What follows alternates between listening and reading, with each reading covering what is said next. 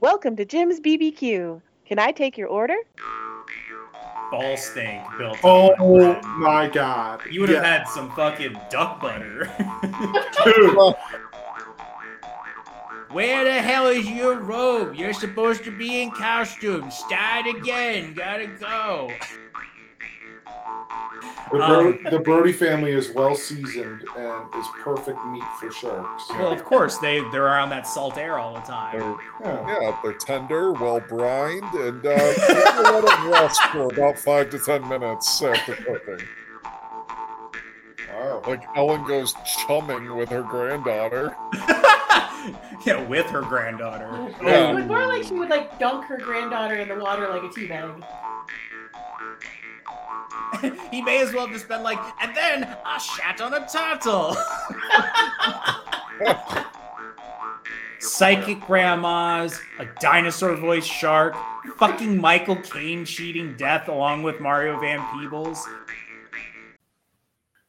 Hello and welcome to episode 236 of Jim's BBQ podcast. I'm Mike.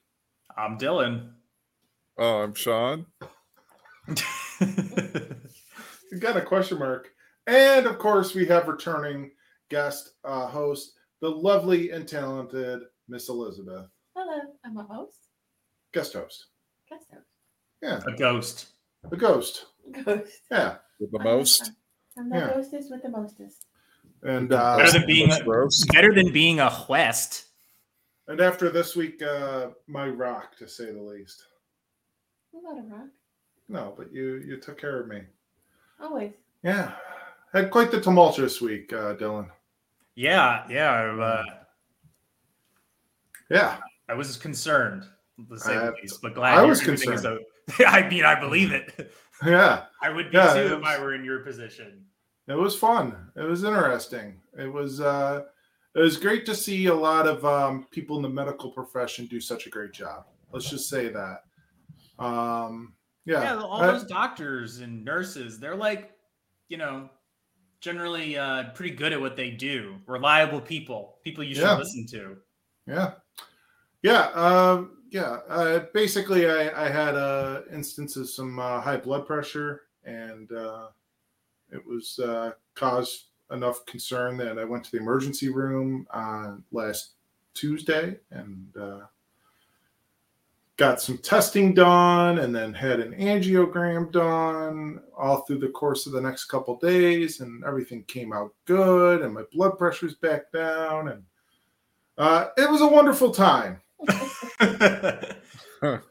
10 out of 10. Would do it again. Yeah. Emergency room is open. The Yeah. having a room is open. People are down here, and they're having a wonderful time. I, I gotta say, as great as the staff of the emergency room was, oh my god, the uh the the, Amenities. the number of people that they have coming in there versus the size of the emergency room uh were very different numbers. Like there was a lot more people coming in than what they had room for Mhm. and it's kind of scary. Uh, and man, I don't I don't feel like the emergency room's any place where you really want to spend a night. Let's just say that. That's my recommendation. Avoid I it mean, when yeah, possible. I mean, like we we had we've had some time in the emergency room. You, I'm sure you recall myself. Ah, yes, yes, one of our highest rated episodes. wow. Hey, you know what? Hey, a lot of people listen to the episode to hear about your your um, That's true. your mugging, and out of a lot of concern for you. You know. Yeah. So I, I say that a little bit in jest, but it, it's true. I mean, a lot of people listened to that episode because they were worried about you and wanted to hear what happened, and it was a it was a it was a good um, cautionary tale, if you will. Yeah. Well, uh, I hope everybody will feel the same about Mike uh, getting over this little uh, issue with his ticker, possibly. Yeah, yeah. So I mean, yeah, I, I don't have any um, heart issues as best as they could tell. There was no blockages or anything like that. Uh, the, the angiogram basically, uh, what they do is, and this is the part Liz isn't going to like, is they, and it's so quick. It was about twenty minutes long, and they numb your wrist really quick, and it, it's like a hot poker right into your wrist, and then they shoot this thing up into your into your vein, and it goes Oh. up to your heart, and Oh. it's within seconds that it's there and the doctor's looking at everything and it, it's the I, the best i could say is if you've ever seen the movie inner space uh, where it travels or if you've gone to disney world and done the body wars ride they Hmm. ca- you travel kind of like through all the arteries and shit and Oh, check everything man, that sounds out. gnarly. Was it uh, Inner Space Dennis Quaid? i was it I think so. oh Martin. Oh, Short, Dennis great. Quaid. Uh, don't bring, Yeah, don't mention him here. connection. Okay, please don't mention him here again. So within And, and his cocaine habit. If they did the angioplasty into Dennis Quaid during Jaws three, they would find just like, just like flows of cocaine moving through his body. They're Not like, pla- God, is- not angioplasty. Keep in mind angiogram. They just, angiogram. Excuse they me. just went through and looked at everything, and it was. I was in and out of there within what 15, 20 minutes, and it was that the folks there in that department were wonderful and amazing. The nurse that helped me out was great. Mhm. The Uh, prep was longer. what The prep. Was the longer. prep and the the after the fact were very long. Um, one of the things that there was a couple funny things that I'll get I'll get to in a second, but um, so wait, of the- nobody came in and was like, "Oh, we need to transfer this guy to the vet." no, No, no.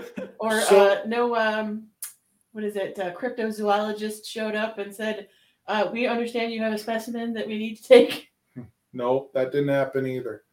So there was a few things there. There's a few things that occurred and um, that were kind of uh, funny in retrospect, I think. Uh, and then one other thing I'll describe. So, go, like first, I'll go back to the angiogram.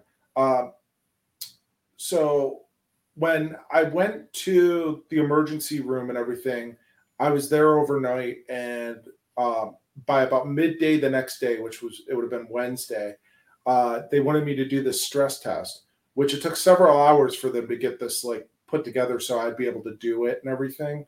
And basically, it was just um, walking briskly on a treadmill uphill. That's the best way I can describe it. And that's And then- really the only one that you had a little bit of concern. But honestly, And it was minimal concern. yeah, I, I don't think there's anybody that I personally know that doesn't get winded walking uphill, uh, like on a steep incline. Yeah, Sean, I mean, it was like if you think about it, like when we just went to Peach Music Fest, walking up the hill from the Peach stage to the Mushroom stage Mhm. at like, and at the top speed that they wanted me to go at for a bit, going like three and a half miles per hour up the hill. Hmm. So that's a pretty brisk pace Brisk pace, going yeah. up that hill. Yeah, like walking up that hill. And you know, I I- I mean, I carry a You're little going bit of down weight. the hill. No, Sorry, I just up. had to put in another Kate Bush reference. no, just Whatever go- it is. just going up the hill, sir. Um, so they did that, and uh, they they were like, "All right." So they sent me back to the emergency department, and I'm just sitting on a gurney, these uncomfortable gurneys for a guy my size, for another couple hours before somebody actually comes to see me, and it's this PA from the cardiology department, and she's like, "Well." you everything looks good, but we see this one area of concern and we want you to get an angiogram done to and we want to check this little uh, concern out just to make sure that everything looks good because we're seeing just like a little bit of an odd rhythm in one spot. I'm like, all right. She's like, we want you to stay here though till noon the following day. I'd already been there since midnight the previous like night. So, and it was like 2:30 in the afternoon. So I would have been there for another like 24 hours. And it wouldn't be it would have been in the emergency department, In the- not admitted because they didn't Yeah. have any beds to admit him. Yeah. So no bed, just trying to sleep on this incredibly Un- yeah. uncomfortable gurney, which I got no sleep the previous night on. in an overcrowded emergency room with things beeping constantly. And people moaning and screaming Right. and crying and Yeah, and I you can't fault them for that and puking and doing all sorts of other shit. And it was it was a, w- like really like a situation where I was just like, I really I don't want to stay here. I was like, I will come back for the test tomorrow, but I do not want to stay here. So she described the whole test and everything to me, and I'm like, I will come back for it, but I'm not staying here. And this is me like, dude, you, you know how level headed I am. I was at like my breaking point of really just like Sean could tell you when he picked me up, I was like really out of sorts. Yeah, you were Is he- pretty done. Yeah. He I mean he picked me up because it, it was right around the corner from where he works. And he picked me up to bring me home. And he and I was just like even like at one point, like there was like a traffic stop and I got like really frazzled. And I'm like, I'm sorry, Sean. I'm just really out of sorts. And so I came home and other than like a couple of hours, I slept for like 13 hours straight. That probably felt amazing. It was probably one of the best sleeps I've ever gotten. Right. I think I think the you know like you're saying you had really good care from the nurses and the doctors and the techs. And Oh, they were amazing. the only things that like I you know I would say that were the negatives were obviously the accommodations. Yeah. Uh, and there was a little bit of uh, communications problems because nobody knew what you were going to have done next, whether they needed to let you fast or not. Yeah, you went yeah. There was something I didn't get fed at all the entire for time I almost was there. 48 hours. Jesus. Yeah. So How- no how long sleep, did you no say? food for two days. No, it wasn't for two days. It was like it was uh over the course of 17 hours. Well, It just seemed like longer. It just seemed like Yeah. you didn't have, you know, you didn't have any food. You didn't have any. You had very little water. And uh, a package of graham crackers. No sleep. And I'm not bitching about that. But okay, so well, going back though, the, the the PA came down from the cardiology department. I told her I didn't want to stay. She's like, "All right, well, I'll see what I can do." She comes back like maybe a little under an hour later with like the attending uh, head cardiologist, and he's like, "Hey, how you doing?" I'm like, "I'm doing well." And he's like, "Okay." He's like, "I get where you're coming from." He's like, "This test though," he's like, there's probably not an issue with your heart. He's like, I don't work on probablys though. It's like, that's fair. That's fine. And I'm like, I was like, I can't stay here though. I was like, I got no sleep last night. I, I can't lay on this thing. It's not comfortable for me. I was like, I'll come back. If you want me to come back, that's fine. He literally already had it written out. He's like, he hands me a post-it note with all the details. He's like, "All right, your appointment's at noon tomorrow." He's like, "If you're if you're good with leaving, I'm good with you leaving as long as you come back."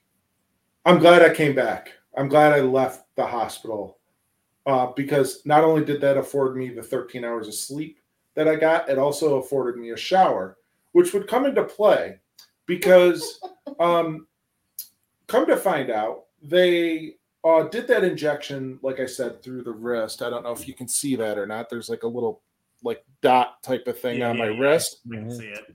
Um, if they weren't able to find a vein in there, you know where they go through? Your, your anus? Close. Your groin.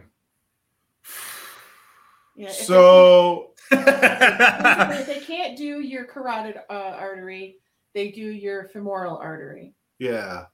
Uh, so I get into this appointment and they're like, all right, strip down all the way down. No, none of your clothes that you came in with. I'm like, all right, no problem. Uh, put this hospital gown on. And in comes a, uh, a, wa- uh, a nurse. She's going to uh, put two IVs in. She was only able to get one, and then like another nurse had to come in to do the other one.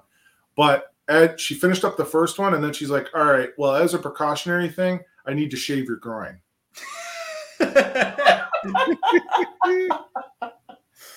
Could you imagine?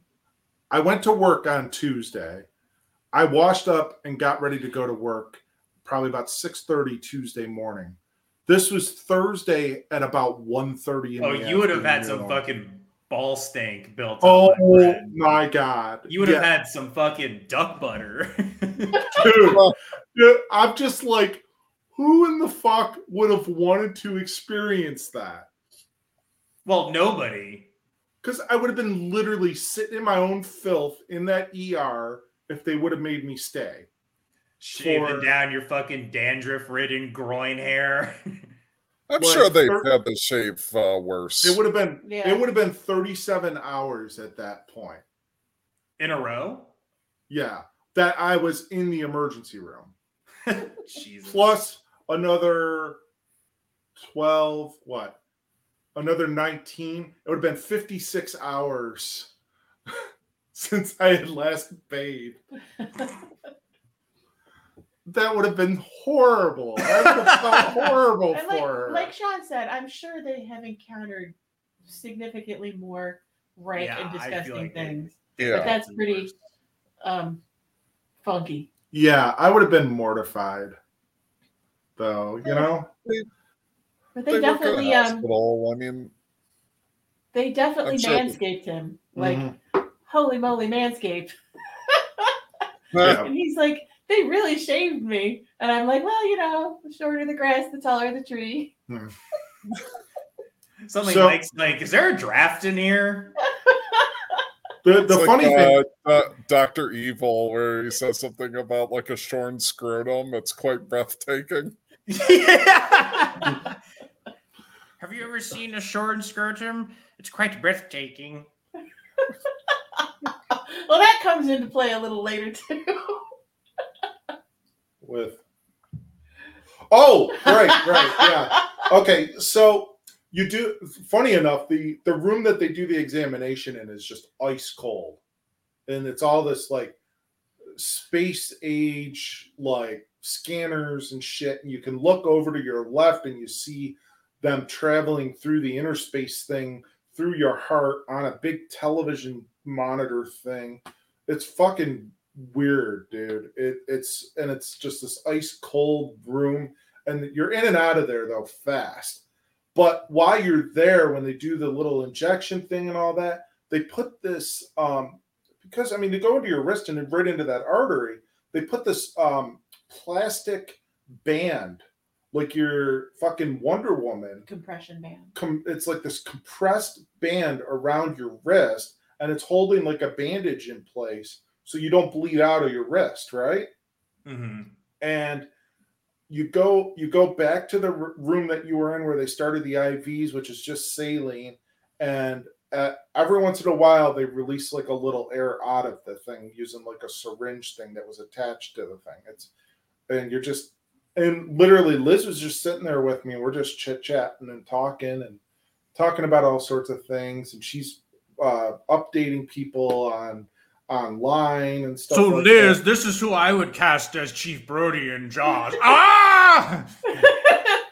So we're there, what, like another couple of hours? Yeah. And for just the recovery, waiting for them to release all this air. And it's just the same woman. And she's that, she, I was literally like one of the last people there at the end of the day. So finally, she's like, all right, well, we could take this thing off. And then she removes the IVs and she bandaged, uh, puts a white bandage around my wrist and uh, with the gauze thing, and she's like, "You got to leave this on for 24 hours." Like, all right, no problem. I can follow directions. And she's like, "All right, you're good to go. Just you know, get dressed, and you're you can go on your way." I'm like, "All right, cool, cool deal." Part of the uh the Oh. instructions though were I no pushing, no pulling, no Right. grabbing, no twisting your uh, wrist and uh, hand for three days. right. So thank God Liz was with me. She helped me get dressed, uh, putting clothes on, putting putting my underwear back on, my shorts, um, my socks, uh, my shoes.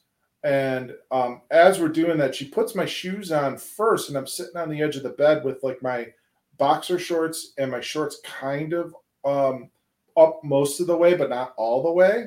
And Liz is tying my shoes, and as she as she's tying my shoes, the nurse comes like they have curtains dividing the rooms. She whips the curtain back, and I'm still sitting there like Balls half out. with like my balls out and everything. because he was sitting on the bed and I didn't want him to stand up and fall down. right. So I figured, okay, so we'll do this shirt, boxer shorts, regular shorts, socks, shoes, and then he can stand up and we can pull up the, The boxer shorts and the then shorts tie all my at once. tie my shorts. So he's mostly dressed except for his groin, which is like shaved and hanging out there. Like, yeah. It's like when an elephant walks by and it's just like, And- whoa. And so she walks in, she looks, and she's like, "Oh, you're not ready yet." And then she turns right back around and closes the curtain. it's like, well, there's one more person who has seen your junk. Yeah. Oh, what did I care at that point? I mean, the girl, the other girl earlier had to shave my junk. I mean, Jim and the nurse there. yeah. It's an ever growing it's an ever growing list. Soon Mike's gonna show up on OnlyFans. maybe, maybe. Um. So yeah, that I mean, right as they're doing the test, I mean, they basically come through, or it, they they say, "Oh yeah, this looks good. You're good. You're clean. Everything looks great. You'll be good to go uh, as soon as you recover. Couple hours." So I knew I knew right in the, the cold room where they did the test that I was good to go. Like even as I was coming out of the room and Liz was down at the other end of the hallway, I think I yelled out to her, I go, I'm good. No, the the cardiologist who did the the thing gave me a thumbs up. I said something too. Mm-hmm. Um, there, Mike, there was a Mike whole. gave the thumbs up as they like slowly lowered him into the bo- the molten pit, like in Terminator 2. He's like, Yeah. I'm good. Oh. Yeah, there was. It was a crazy situation though in the room and all that stuff with the where they did the test, but it it I- I don't know if I could do justice describing it, but it was quite it was quite the adventure I went through. Um, I'm on some new meds, um, an increased dosage of my BP meds, and some cholesterol meds, and a low dose aspirin, and fun stuff. And uh, yeah, so uh, I'm gonna I'm gonna kind of lighten how much I drink and go on a better diet, and so lots of changes. All But- probably for the better. I was about to say that, Dylan. I was about to say that. All for the better, right, hon? Mm-hmm. Well, you know, just some of the big things are uh, cutting out a lot of the sodium in our diet, which I mean, it gets out of hand, and you don't even realize it. You don't even realize how much sodium is in the foods you eat. Even if you read the nutritional, you know, label, and you're like, oh, well, that doesn't look bad, but then you don't take into consideration portion sizes. So, like, yeah, one serve, you know, one serving is a couple hundred milligrams, but most people don't eat five potato chips. Right. And you know, even some of the stuff like you like you think that you're going to the store and maybe buying something that you think is going to be healthy, and but you don't realize like the preservatives and stuff that they use to like for it to keep it is going to make it have too much sodium or or and stuff of that ilk is stuff that like we found when we went shopping you know Right, because Um, he um we went grocery shopping because he's going camping, and I'm like, okay, well, so this is an extra challenge of it's not just like, oh well, we can fill the fridge full of you know vegetables and fruit and salad and all this stuff. What can you bring camping that's heart healthy? And that's some limited options because it's like you have to bring stuff that's not going to spoil, but Yeah. you can't have stuff that's like jam packed with sodium as the preservative. So it's it was a little bit of a challenge, but I think we did okay. Yeah. Um, and then just you know my cooking, I just need to be more conscious of salt because there's this big kick in recipes in general uh, over the past probably five years, five to ten years, where it's like season at every step, season the meat, season the vegetables, add this seasoning, add that seasoning, more salt, and it's like that adds up. By the time you get to the finished dish, you have seasoned at every sear or boil or stir fry or whatever, and every component has had some kind of salt or seasoning added to it that really just makes the meal itself into like a, a walking heart attack. Well, and you were even saying like some of the, like the vegan or vegetarian stuff they heavily uh, season, and thus it ups the sodium content. Oh, Right. Yeah, that People that was, think- dude. Yeah. Like, I, I went to a, a, I went to like a, like a industry party, like metal, like in uh in the, from New York metal scene for a guy, and he's vegan, and I was like, oh, I guess I'll try all this vegan food, and like so much of it is so fucking spicy because I think a lot of it doesn't actually boast a lot of inherent like native flavors. So they Right. just like, you know, so that's why like Indian dishes and stuff like that is very popular because it's like heavily spiced food to begin with and whatnot. So I'm like eating this like, you know, vegan like chicken slider thing or whatever. And I'm like, oh my God, there's like a hole burning through my stomach because whatever they put on it was so fucking spicy. Yeah, it- that's definitely one of the misconceptions that people think, oh, I'm going to eat vegan so I can be healthier. So you go to the store and you buy all these like um un- Alternatives and all, stuff. or like you know meat alternatives or uh, popular vegan dishes, and you don't realize that you know how they made that tofu or that soy or that whatever tastes good. They added salt.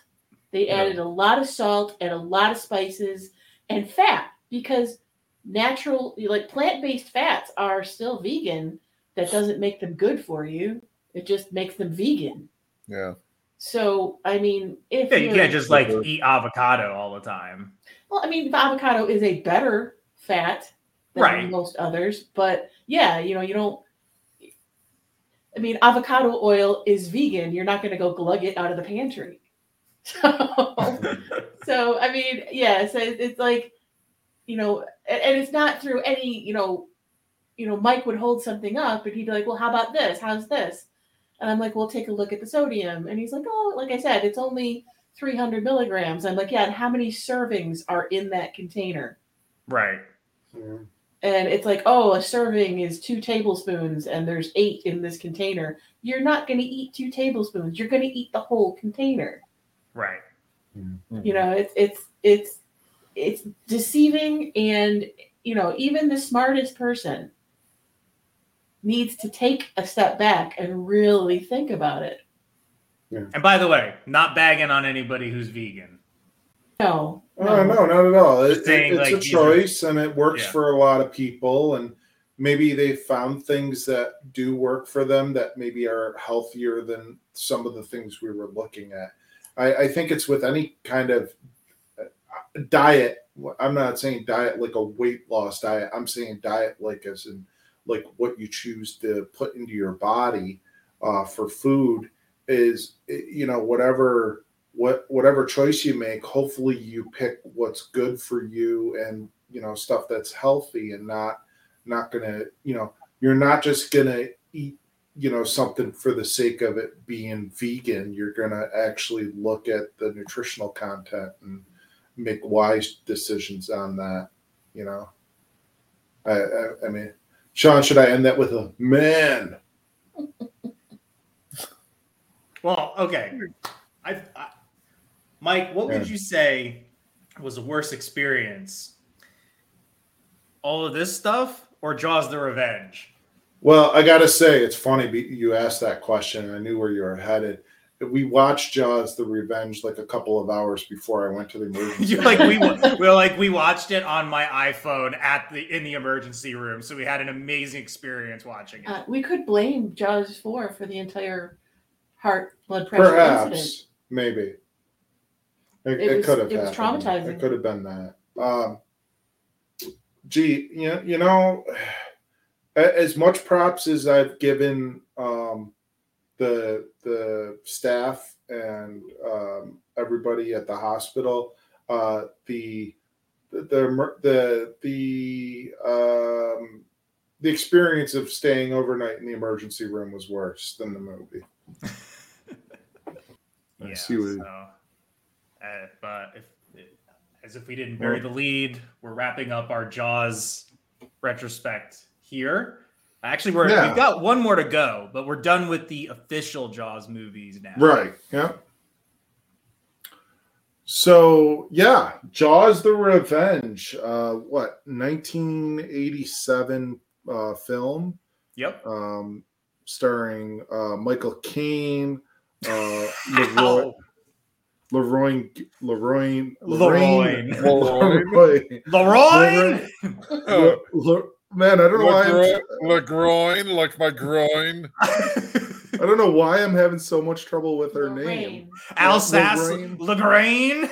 Lorraine Gary, uh, Mario Van Peebles, and uh, we'll just say uh, Lance Guest as well. Ooh, that name sounds familiar. I don't know why. He was in the last Starfighter and Halloween Oh. 2. Oh, okay. Maybe that. Maybe Last Starfighter. That's why. Uh, Melvin Van Peebles also has an appearance in this movie. And uh, if you've seen The Sopranos, Karen Young played the FBI agent that spoke with Adriana for like part of it. Hmm. Was her FBI contact in it? So Nice, nice. Um, yeah, Lorraine Gary came out of retirement for this. Oi. Um, Did she dir- really? Like she retired? Yep. Oh, And uh, she should have stayed retired. I agree. Uh, this was directed by Joseph Sargent, who also did White Lightning, The Taking of Pelham 123, Something the Lord Made, and Warm Springs. Um, so seen any of those. Me either. Wasn't there like multiple versions of the taking of uh, Pelham One Two Three? Yeah, there's an old version from like the 60s with Walter Matthau, and then there was a remake with Denzel Washington and I think James Gandolfini was in it actually, and John Travolta, and I heard it was really bad. So which one did this guy do? He did the new one? original one. The original with Walter Matthau. Yeah. Nice. So um Now you're saying that uh, this was the last of the official Jaws movies, but I seem to recall that they indicated that this Jaws: The Revenge uh, was a direct sequel to Jaws 2, uh, indicating that they uh, retconned Jaws 3D and pretended it didn't happen. So is Jaws 3D not an official Jaws movie, or is it an official Jaws movie? Jaws uh, 3D, I believe, is an official Jaws film, but if they, which uh, I didn't really know about the ignoring of that, um, I just assumed they didn't care what they were doing with the story at this point. So they were like, it's fine. The, the timeline is tenuous at best. Um, uh, it's I, I like to think of it as being official, but more like it's almost like they made like a movie out of like the Jaws ride. Like it was supposed to just to be like a marketable thing, and and and we're like, oh, we'll just make this a Jaws movie. Like why not? Um, no, there is another film that falls into this franchise that is not an official sequel to Jaws, and we'll talk about that in in its episode. But uh, this film, Jaws: The Revenge, I guess wraps up the. So in that case, I guess it's not the Jaws quadrilogy; it's the Jaws trilogy because it's like Jaws one, Jaws two, Jaws: The Revenge. I I I- think that three is part of the the the The chronology. Yeah, yeah. E- even if it's it, you know, it's kind of like um like how they do like the Marvel like this the the the Spider Verse, right? Yeah. Mhm. Where they had the Yeah, different It's like a multiverse. Uh, yeah it's a multiverse so like in this in this universe this is what happens with the brody kids and you have jaws 3 in this one this is what happens Um, So- my take on it is actually that who cares? This movie is insane. i agree i agree i'm just trying to justify it i i think it's got a place in the in the uh jaws universe and so maybe they felt so like that the the the third movie was so horrible that they didn't want it as part of the the um like they retconned it as the as, official canon. the, the official canon yeah uh but then they put up this piece of shit like okay. as if this was some sort of like oh well, we're gonna make some high cinema out of this fucking thing. Okay, and then so, they did what they did. So uh, let me ask you: ha, Was this was almost certainly a first time watch for Liz, right? Yep. Okay. I was 12 when the original when it came out in theaters, but I was not allowed to see it. Okay, so I saw this. Um, this one took us a couple years to track down, actually, when we were younger, because we watched Jaws, as I've said on the previous episodes, one, two, and three. Rented them from like a local video store down the shore with a friend, and we watched all of them. Couldn't find Jaws: The Revenge anywhere, and we finally found it. I don't know, either he bought it or we found it at like a local video store or something like that. And we watched it. I just remember thinking, like, God, this movie is so stupid. Like, this is not good. I knew at a young age it was not good. But I did have a good time watching it because I was kind of blown away by how terrible it was. and in watching it, I forgot how absolutely batshit fucking insane this movie is. Yeah. So that's my history There- with it. Did you guys see this at a young age, or was this like a more re- was sort of like you just saw it somewhere and this was like a your first watch through in a few years? I may have also seen this one in theaters. Oh man, Um, I mean, I- it made I can't- money, right? Uh, I don't think it was a flop. You would have been 10 or 11. uh, let me see here. It made uh, fifty-one point nine million dollars. against a budget of what? Twenty-three. Yeah, that's I think a hit considering And marketing was is not the, in 1987. I would say that's a hit. They still made everyone made money off. Well, we'll get actually there's there's a certain thing that's very funny about this movie.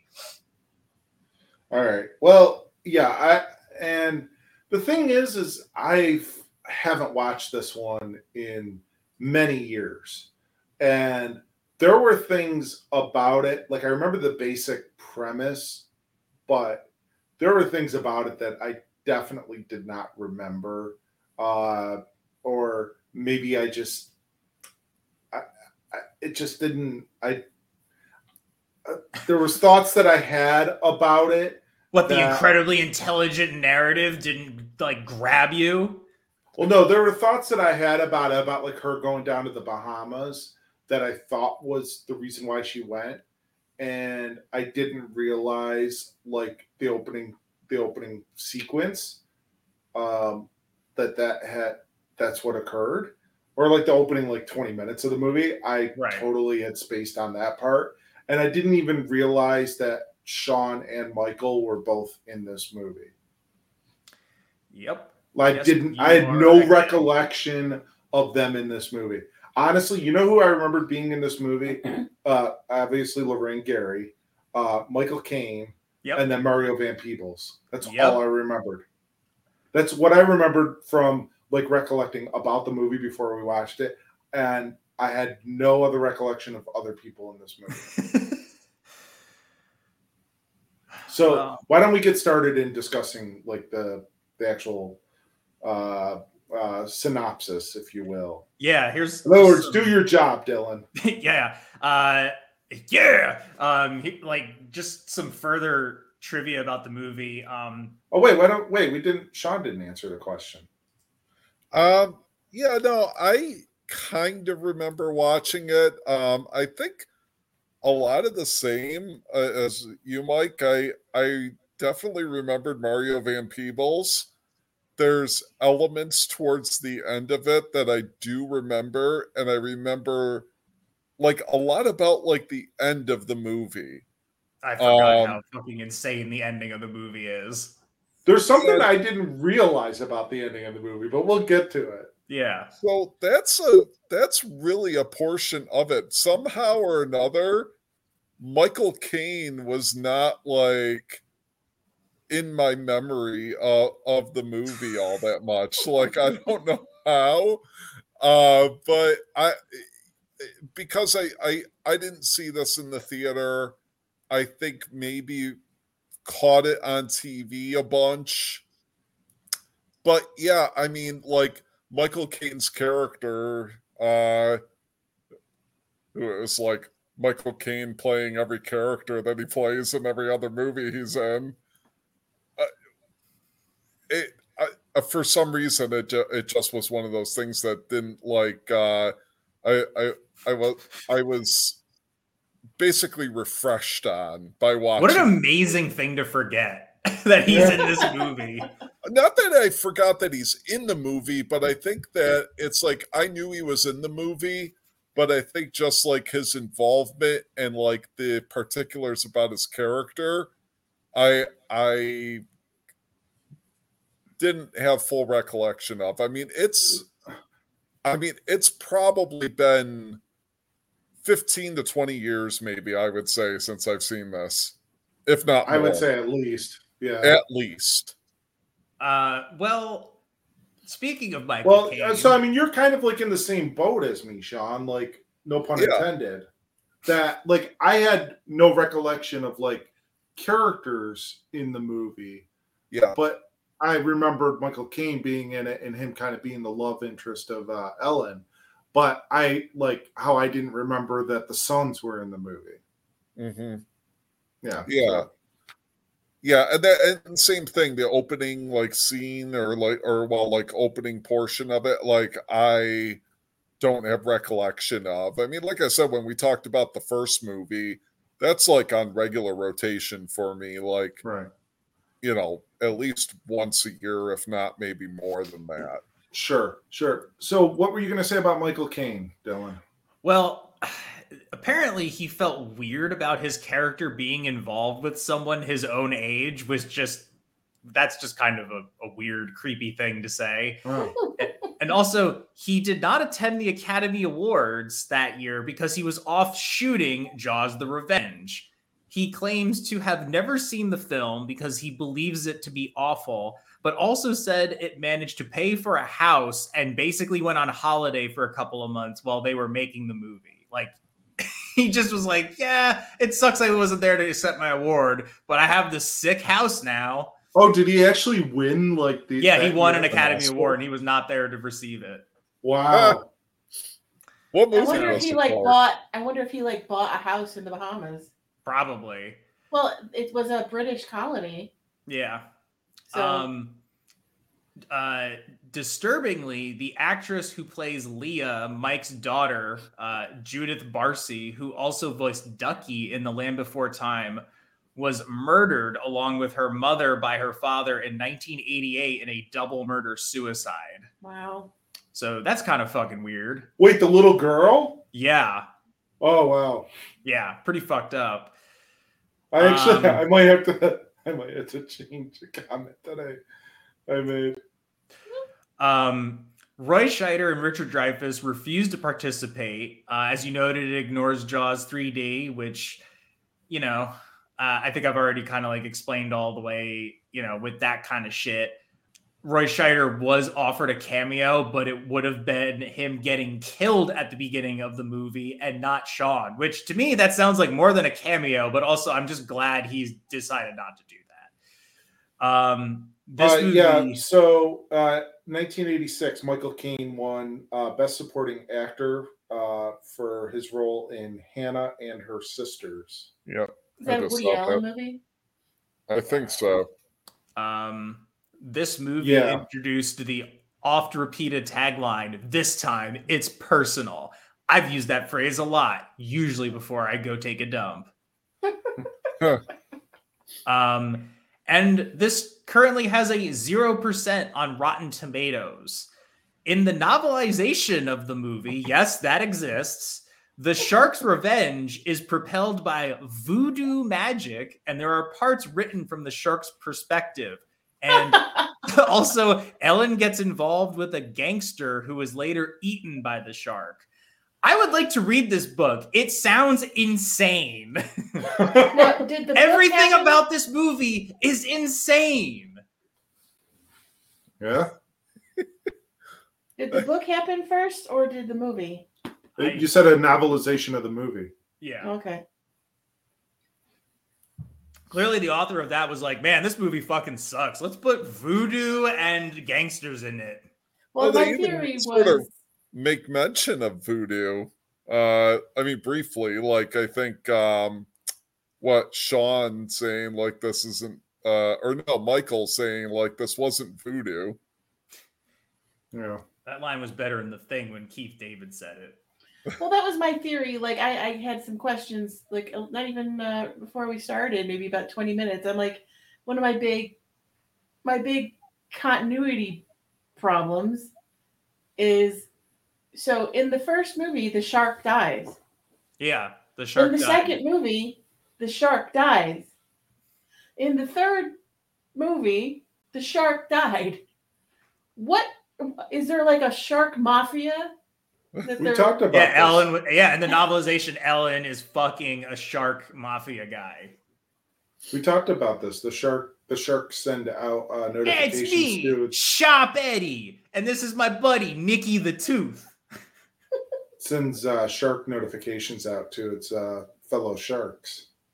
Yeah. It's it is suggested that the shark in this movie is the same shark from the first movie, which defies logic because that shark's face was blown off of its body. I just Yeah. heard that Yeah. one of the uh, mafia shark actors recently died. Yes. Just Actually, oh man, R.I.P. Paulie Walnuts, who was in a really bad Jaws ripoff movie called Jersey Shore Shark Attack. really? Well, yes, it's Yeah. pretty Wow. stupid, but I do enjoy it. well, not only not only uh, Tony Sirico, but also uh, James Caan. Yeah, Yeah. James Caan too. Yeah. So why don't we get started in talking about this movie? We've been going for a little bit. Yeah, so we open with the shark approaching the site of the Boston Tea Party. Now, I'm just kidding. It's New England somewhere, uh, Amity, I, I right? I, Amity it's, Island. It's Amity Island. Uh, Amity Island. We're back to Amity. Yeah.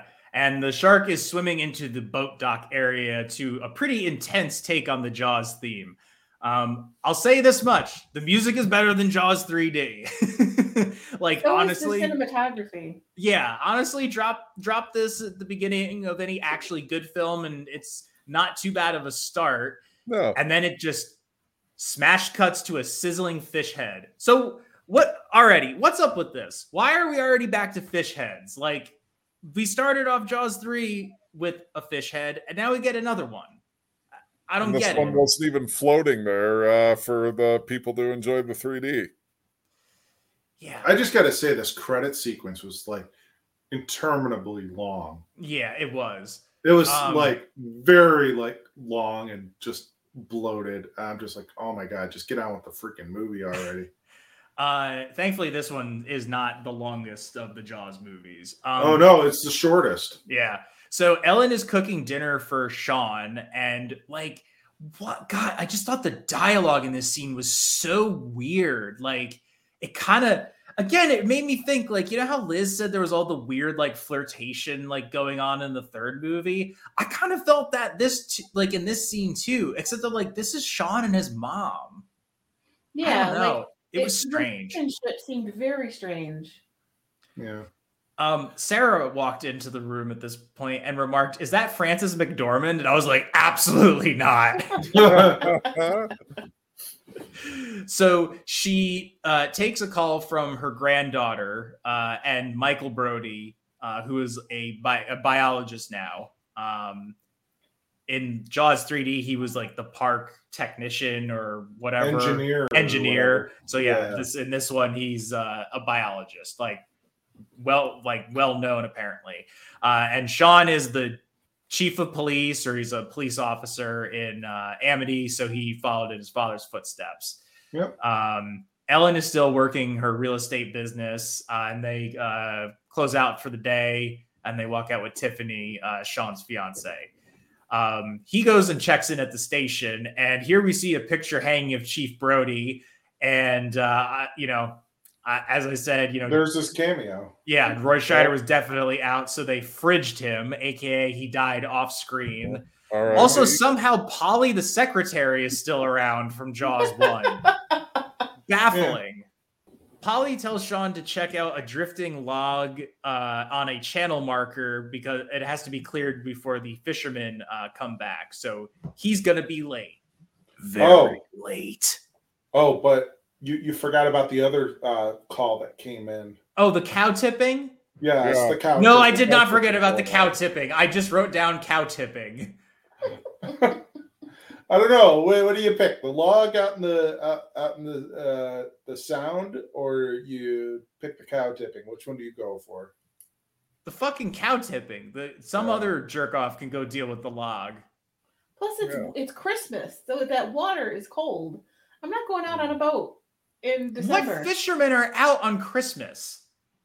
Like in this local town. Like I'm not talking like, you know, fucking uh uh deadliest catch type shit. I'm talking about like the local fishermen who go out into the area and, and come back. Like We, I we assume it need, a few we need the before Christmas. lobster. I guess it was right before Christmas. Yeah, because You- you need to say in- celebrated Christmas down in the Bahamas. Yeah. You need to say in Mushmouth, we, we need some lobster. Well, speaking of Mushmouth, here we have another one of Mike's Mushmouth members of Amity, the band director, who's just like chastising players. Where the hell is your robe? You're supposed to be in costume. Start again. Gotta go. I love these people. I love your imitations I, of them. yeah, I love your your mush mouth Amity uh, accent.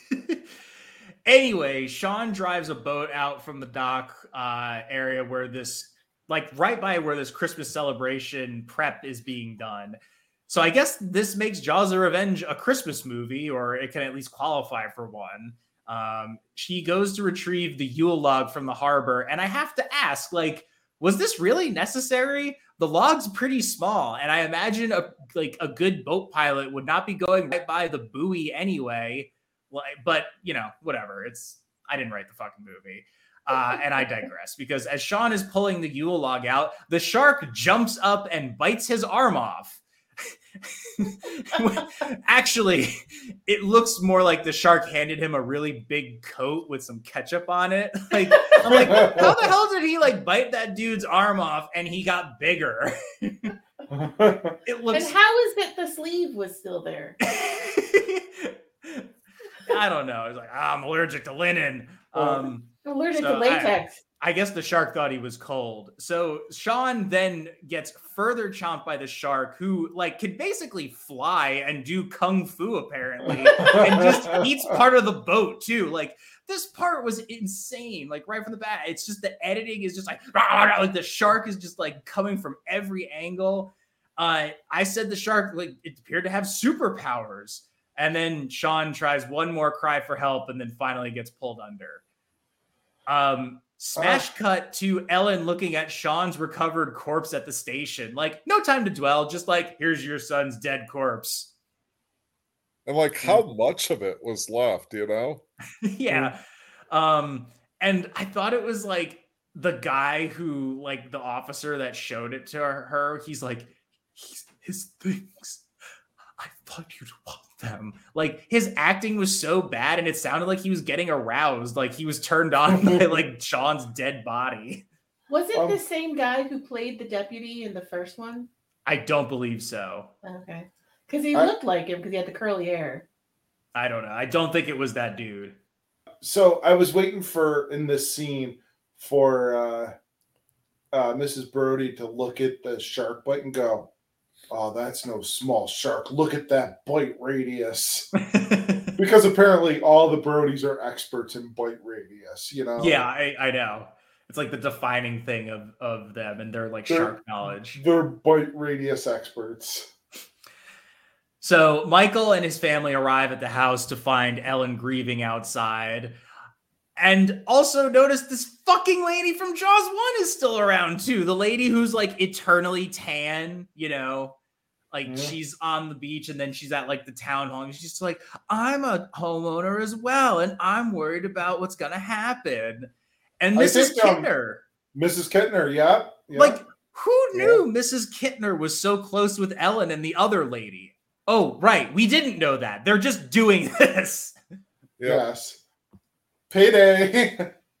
Do you think they like have like a like a, a support group they go to every week because they're like tr- still traumatized by the events of the first two movies? It's like the Avengers. Well, I mean, think- I would think Mrs. Kintner uh, would have sure. cause. Yeah. Well, I have to think. Mrs. Kintner taught Ellen how to like go and slap uh, a cop. she's she's like, I'm sorry, your husband's not around to hit.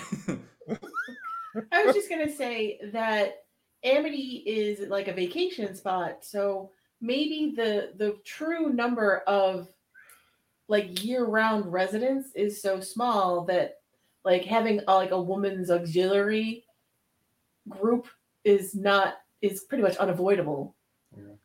I, I I- think we are giving this movie way too much credit. I'm just thinking the mayor wasn't in any of the scenes um, in, in Amity because he's like, oh, thank God, it's winter. The I think- beaches are closed anyway. I think the actor had died by that point, or I don't I, I don't I don't remember. Oh my God, dude. There's only blow like maybe like uh, three months out of the year he actually works. When's uh, like Oh, gotta go into the office. in the hibernation? When, when, when's it season to put on his uh, boat anchor suit jacket? It's He like probably in the winter, He's got one with like goes snowflakes. He's got like one for the rest of the seasons, like one with snowflakes, one with like sunflowers. Yeah. It's I was like- gonna say he's probably a snowbird. Maybe he just goes to Florida. no, he just wor- he worries about like polar bear attacks during the uh, during the winter. He, he just goes down to Florida and goes to like random places where there's a lot. Like he goes to the Everglades and goes, the Everglades are open. There's no gators. he has like a, he goes down there and manages like a resort and and has like all the same problems he has here, but with alligators. Yeah. They're having a wonderful time. Um, also, just like some brutality here. Ellen's granddaughter is just like, "Hey, my uncle is fucking dead, but do you think he's ever gonna come back?" I'm like, "Who wrote this dialogue?" fucking girl is vicious. So outside, Ellen suggests that the shark from Jaws 1, the same shark that was blown up, has returned and killed Sean. And so the plot of the movie begins. Um, it, it came for him. as it came for him. As I noted, this is either a terrible movie or Ellen is I suffering from mania and her family just lets her buy into it. I didn't take it as the same shark. I just thought it was a uh, like uh, that, that the sharks have a vendetta against the family. I didn't. Yeah. I, I didn't pick up on a uh, Could be that it was related. the same shark thing. My theory is that the Brodies are just extra tasty. My theory is that it's stupid and it doesn't matter. The, Bro- Um, the Brody family is well seasoned and is perfect meat for sharks. well, of course, they they're around that salt air all the time. They're, Yeah. yeah, they're tender, well brined, and uh, let them rest for about five to ten minutes after cooking. And the uh, the amount that they drink, you know. Yeah. Oh yeah, Ugh. They're pickled. oh my Yeah. god. That scene with like the Brodies are sounding mighty delicious right now. The scene with the pots in the oven to like make dinner is so weird. And then she's like, Michael, I want you to stop being a biologist and get out of the water because she thinks she's gonna get killed. I'm like, this is insane. This is crazy. They're trying to be so dramatic, and it is just coming across as like mommy dearest levels of like ridiculousness. So I also noted here that uh, I'm going to go ahead and say that Ellen probably also believes in the New World Order and is anti-vax. She's just Yeah. giving me those vibes. There's definitely, you know, unhinged by grief, but that was, I don't know. I mean, I guess, you, you know, It was some husband died acting. of a heart attack, apparently. And, you know, there was the whole shark thing. So she thinks that did him in. But he was kind of a nervous wreck before the sharks. And then now her son. So, I mean, I, mean, I don't know. I, I don't know how people would react in that moment, but it did seem very badly acted, unhinged. Yeah, well, it's okay because everything's going to be fine because Mike and his wife are walking down the beach talking about Sean, and then Mike just breaks out into a full like run down the beach. Like, what the hell was this scene? I don't know. so many questions. I think they just needed to show off his perfectly coiffed feathered hair in the wind And And they're his- off to the funeral. and his ass in Levi's because that was Yeah. the only thing. I'm like, that's like 80s eye candy for women, basically. my my thought on it was he ran down the beach running away from her like he would run away from Sean when they were kids. I just I- wanted like um What? what is it? Maybe. Chariot what is it like chariots of fire? Yeah. Dun, dun, dun, dun, dun, dun. Um, I I noted here that I believe that the uh, as I have my recurring joke of the wonders of the Jaws films is that Ellen Brody is the fourth wonder as the ageless wonder. Just like she should not have come out of retirement for this. And she Oh. also shouldn't have gotten that awful perm. that hair was intensely terrible. There's these weirdly colored flashback sequences too, which is just footage from the first film of Chief Brody. And they use what I can only describe as either old banana or dark urine color tone to show that it's a flashback. Like it's oh. heinous. Poor But- Roy Scheider. But the other thing about that is that they're they're they're they're kind of shown as flashbacks that Ellen is having, right? Right. But she couldn't conceivably have them because she wasn't fucking there. Yep. Yeah, yep. there there was a lot of those. Yeah, it makes no sense. Um, but hey, new drinking game. Take a drink every time there's a dried mustard colored flashback of Chief Brody. Uh, and then Mike just suggests that Ellen come back to the islands with them. You know, Oh, wait. the, wo- the woman who literally just said to you, I don't want you in the water. The funeral scene. Um, I swear to God, she was laughing during it. Yeah. Uh like it seemed like she was sort of giggling a little bit, like not audibly, but like just the look on her face. Yes, I swear she was laughing during the funeral. I'm like, that's the one time you don't want to be laughing. This is you you you know. I, well, I guess the whole movie you're probably shouldn't be laughing, but geez. Well, thankfully Maybe- that ended quickly. Maybe she was having a moment because she was like, "Oh, this is the song lyrics to Turn, Turn, Turn that the priest is uh is rattling off." Well, th- their solution to Ellen's laugh crying is to just make her get on a ferry that day. Like literally, they're just like, "Come on, we're gonna catch, go on right now." Like nothing with her. They just leave everything behind in Amity, which leads to another great scene. Ellen tries to swing her granddaughter around, but says, Oh, my back, and then starts crying. And I'm like, Are you crying because you're on the water? Are you grieving for Sean? Are you grieving for Martin? Or did you just throw your back out? Like, I think a little bit of each. this movie is just in, like all over the place. I mean, I, I I was kind of puzzled by this scene in that she's swinging the granddaughter around over the railing of a boat, over the water. Where the shark Where- murdered her son. Where her son Yes. was just killed. Um, I mean, did she? oh, have- look, in fact, there's a piece of him floating by. Yes, yes. It's Uh, like, are are you taunting the shark at this point?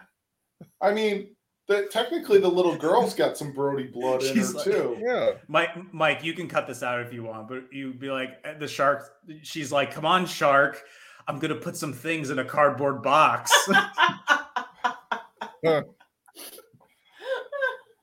Wow. Like Ellen goes chumming with her granddaughter. yeah, with her granddaughter. Yeah. It would more like she would like dunk her granddaughter in the water like a tea bag. Just, just season know, the she, like- area.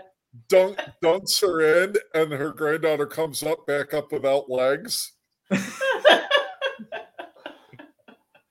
Oh, we'll have to rename her Bob. Grandma, I don't feel so well. Am I gonna come back if I die? Uh, well, anyway, they're riding into the Bahamas on this like small little plane, and Ellen now is just straight up looking like a fucking Bond villain, like with these fucking massive sunglasses. Like she's getting flown to her secret island lair. And we also meet fucking Michael Caine as the pilot of the plane, Hoagie, who decides to dive bomb the island with civilians on board. And I hope that he had them sign a waiver. oh my Uh, god. His flying gave me anxiety. Maybe that's why my blood pressure went up. I just So- don't understand how. I mean, biologists, unless you're like Jacques Cousteau, you're not making a lot of money. How could they afford a charter? I'm sure Michael Caine runs very good prices. I suppose dive bombs are Um, free. Yeah. Do you know the They level get of a- freaking out I would have uh, undergone, like had I been on a plane that did that? Oh my god. You would have blacked out. Yeah. They get a ride back to their home, which includes being serenaded by the driver. Uh, Leah runs down the dock and swings on like this rope thing, like a rope swing or something, obviously freaking out Ellen. And uh, that's kind of what I remembered what this movie is for the most part just Ellen like freaking out constantly. And she even at one point remarks, I feel like such a grandma. And it's like, because you are. So Mike shows Ellen. Oh, I called. I this this was the part where I felt bad when you said that the little girl was killed uh, by her uh, father. Um, I called her at the point when she was having the tantrum about the swinging. I called her Bratney. That's not. I mean, whatever. I know, but I felt bad. Like, Probably wasn't Marcus- even like original audio. They're Yeah. like, we need you to just record. Can you be like whiny? And she's like, okay, and then did that. And they're like, great, we'll drop that in. It'll sound great.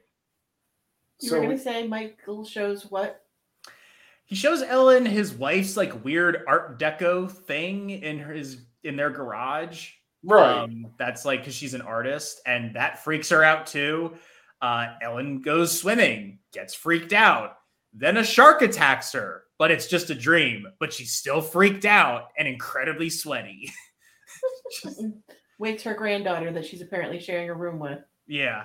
Uh, so I guess the next day, Mike's riding a submersible thing around the reef. Um, it's more just like a big propeller. It's not like he's not like he's wearing like scuba gear anyway.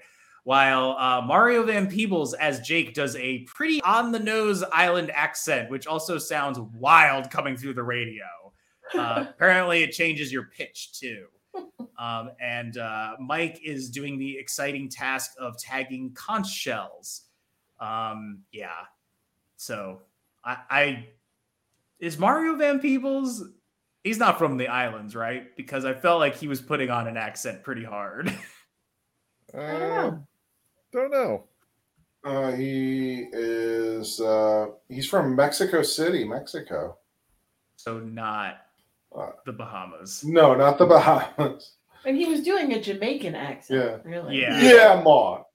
Yeah, a lot of that. Um, and uh, so Jake gets on his case about working on Christmas Eve, and Mike yells at him, but they hug it out, and thankfully, all of that tension is resolved. um, the the Christmas Day scene. Mario Van Peebles uh, is playing with his braids like they're insect antenna. Kind of strange. Leah is asking, "Was Uncle Sean ever bad? Did you spank him?" Another great bit of dialogue, followed by very uncomfortable silence. And I was like, "Man, I'm uncomfortable." This movie's Wait, just did she have a- awkward. Did she have another flashback at that point or something? Or no, I don't think so. Is that when Uh, the little girl opened the tea set or whatever? Yes. Okay. Um, so this movie is grainy as hell too, but it does look better than Jaws 3D. Um, they kind of do that thing they did with Jaws 2 and just try to ape the aesthetic of the first film. Um, anyway, Ellen pleads with Mike to stop his work because she fears the shark will return. And um, oh wow, I guess we could talk about the shark. And now seems like as good a time as any, right? Because uh, man, I forgot how fucking bad it looks in this movie. like, if you needed to buy a shark model and you went to the Garden State Plaza Mall in Paramus, New Jersey, they tell you to try the garden supply shop down the highway. Like, it's not as stiff as the Jaws 3D one, but like, it's bad. It looks bad. And it's like, again, it's this weird, like, muted yellow color. Like, It it, just doesn't, like- it looks like it's just like they didn't clean it for a long time. Like, did you ever see, um, or I don't know if you use dishwashing gloves? Mm-hmm. Yeah. It looked like a slightly. It looked like a dingy dishwashing glove. Yeah. It had looked that like same It flexibility. looked like the Arby's oven mitt with teeth. Yeah, it fucking sucks. Like it's so bad. Like it's comical how bad it looks. Like I guess Jaws 3D gets away a little bit because the movie looks like shit anyway, so it kind of masks some of the awfulness of the shark. But again, most of this movie takes place in broad daylight, so you can't cover up a lot of those features. Well, one of the animatronic features of the shark is that its mouth opens and closes. But what's weird about it is that, like, if you think about your own jaw, like it, it's on a hinge. It opens and closes. When this shark in the movie opens and closes its mouth, it, it there's not a hinge. Its back cracks up and back. it would be like you snapping your head back every time you opened your mouth. Also, it roars. Right. Yeah. Again, and we we did uh I you know bring to the uh, information in the last movie that sharks don't have what vocal Vocal cords. Well, this one does apparently. They I was trying can't. to determine what animal noise it was making. It's like a tiger. it's like a stock animal roar. I mean, Yeah. look, I I have we have some video that we we do need to watch before the end of this, so bear with us. Okay, so this next part, the idea of a shark coming back to haunt the Brodies is already very silly, but like it's essentially what the entire franchise is about, right? This time it's literally spelled out for us as the story. But the idea of Ellen Brody dealing with the trauma of how the shark has affected her and her family is at like the very thin root of it all, like not a terrible idea. But that root is severed, however, once Ellen develops the ability to now psychically sense the shark before it's about to attack someone. This all transpires as she is building a sandcastle with Leah and then steps into the water while digging a moat and I cannot believe they are making Lorraine Gary do this. Like, this is crazy. I kind of forgot about this. It's so Th- this was this is an aspect that I kind of remembered. This is like um, such a jumping of the shark. No pun intended. Much pun intended. Uh, yeah. I just I, there, there's there, there's nothing else you could say about it. It's just it's horrible. Like she's like, oh, shark. you know, like It, she doesn't do anything either. yeah. She just like knows it's gonna be there. So Michael Caine shows up out of well nowhere, and like he's just the most stereotypical expat now living in the Bahamas. I wonder what illicit business he used to do. And Mike sees Ellen talking to Michael Caine, who spills her guts to him about the shark and everything that she's been dealing with. And Michael Caine just says a bunch of neutral bullshit, but it sounds smart because he's fucking Michael Caine. And so he then gets her onto his plane and then makes Ellen take the wheel of the plane. Okay, so a woman who is going through emotional grieving trauma and is now being bombarded with psychic visions of sharks and is clearly like going through a like a mental crisis. Yes, you should be flying a plane. this guy cannot be a licensed pilot. He must have a death wish. But then you Was find out his backstory. Was that a point where Michael Caine started to go into one of like the little stories? Yep. Uh, you find out that he's some kind of pilot that would deliver supplies, and he got into like various shenanigans. And then he just is like, "Hey, we're at this local festival." Oh, Okay, By the way, I want to go back a little bit because Okay. I mean you were talking about her sensing the shark, and what had occurred prior to that was um, that the shark had uh, attacked, so to say, um, Michael and Jake and all of them when they were doing the conch shells.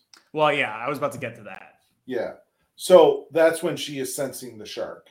Yeah, because Jake happens upon a motherload of conch shells, but then the shark appears. And did any anybody else notice the little twinkle that sounds off when the shark appears in front of Mike? Because I forgot about that.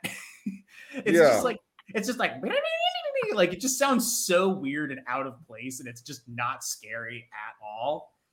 Um, eh, yeah, this looks so stupid. One of And- the um one of the the things that I had read was basically mocking a lot of the sound effects used in this movie as the Tom and Jerry soundboard. yeah, basically.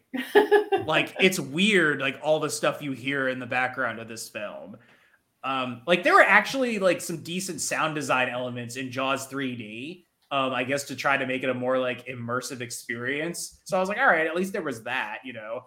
Like you heard like the shark like but at least you heard like that. This is like why is the shark the, the shark like jingling its keys at everybody? Uh, so ellen's shark Trying sense goes off. them to come. and when her shark sense goes off, it just she just looks like someone's holding a poop in, like just like or no, I'm sorry. Her her shark sense looks like someone's holding poop just off screen and making her sniff it, and then she has to like not react. So she's just like and then she just starts like dancing to show that she's fine. And like, can someone just get this lady some therapy, please? My, so Michael Caine, once again, his name is Hoagie. He goes, I know what you've been through. Don't worry. The nightmares will go away. He says this nonchalantly. Also, how did you have a shark terrorize you? I think Jaws and Austin Powers are in the same universe because this is just one of Austin's father's adventures when he was a young spy. Yeah, I just So- like back on. I was gonna say like, uh, and I asked about Michael Caine telling stories. It just seems like in this movie, but then also as Alfred Pennyworth in the uh, Nolan Batman movies, he Michael Caine for some reason seems to lapse into these long like stories, like in all of his movies. And I'm pretty sure when he was in like the one Austin Powers movie, he did the same damn thing. I don't know Yep. if like directors are just like, you know what? We don't have anything written here. We just want you to just like go off on like a on, like a two minute Ke- like keen it up. yeah. I we just I want to hear your get it. accent and just talk about nonsense for the next like three minutes. I mean, could could there have been like a whole like series of like spin-off movies of his adventures as Hoagie and then his adventures as Pennyworth and like all of these different characters and like, like Hoagie was like an alias for him. yeah What is Yeah. it, the Saint? what He's What's the the saint. Saint? Master Well, Bruce. Master I mean- Bruce. One time when I was a young ruffian and when I was hanging out during my mercenary days, I went by the name Hoagie. I met this y- old lady in the Bahamas, tormented by sharks. And one day we were on the beach and I looked down and I saw a conch shell and I picked it up and it was the size of a rupee, which is the size of a tangerine. Alfred, what are you talking about? conch shells Anyway, Never mind, Master Bruce. Here's a Bahama Mama. wait, that's hap- That's coming up. Wait, oh my god, I lost my fucking shit when that happened. So Hoagie drops Ellen off at the house while once again telling her a really weird story about like disinfected, but it is apparently very funny. he may as well have just been like, and then I shat on a turtle.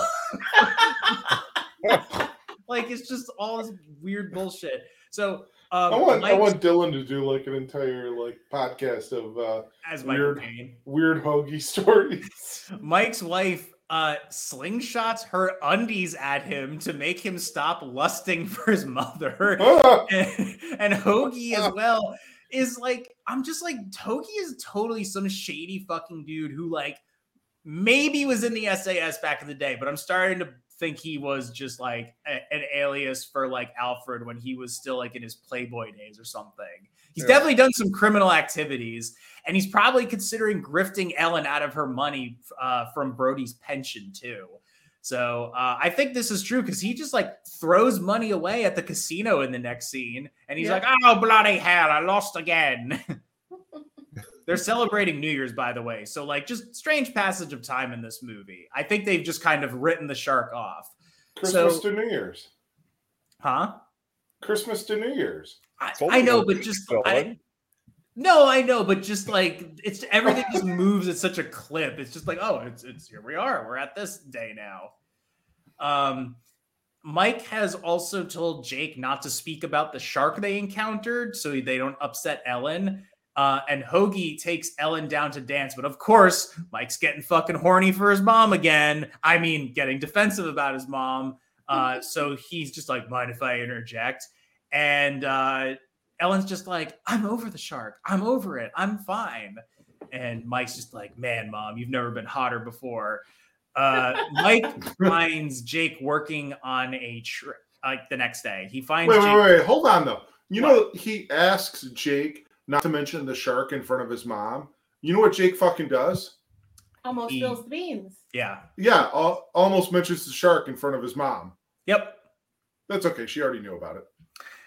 Uh, and she's over it anyway. Um, so Mike finds Jake working on a transmitter the next day to tag the shark with uh, that they encountered because they never come down to the Bahamas, which pisses off Jake, but or pisses off Mike, but Jake convinces him to join him. Why would you have Mike and Jake? It's like names that sound very similar. And this is some foreshadowing. Um, so Mike and his wife have an argument about uh something, and then she like teases him with a blowtorch, and they start having sex.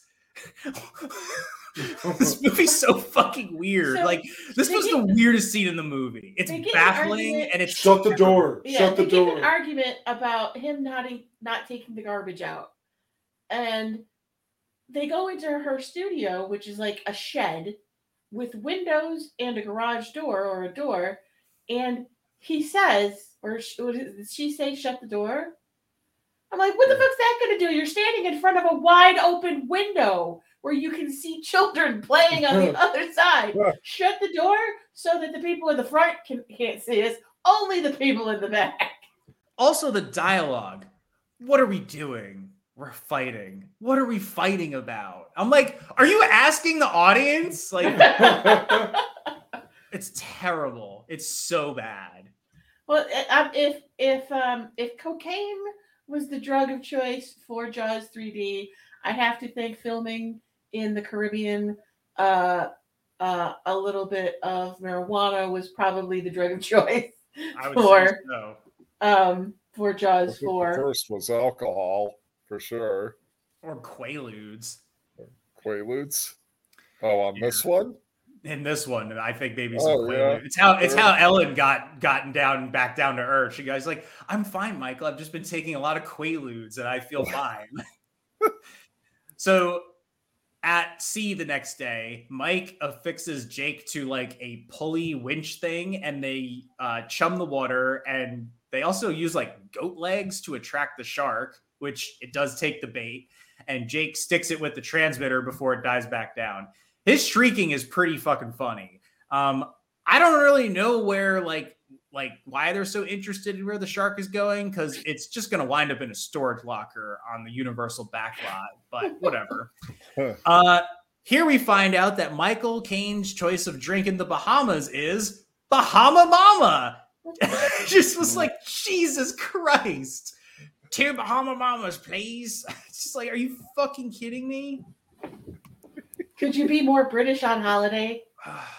Bad romance scene here between Ellen and Hoagie. Um, this is And- when I realized his name was Hoagie, by the way.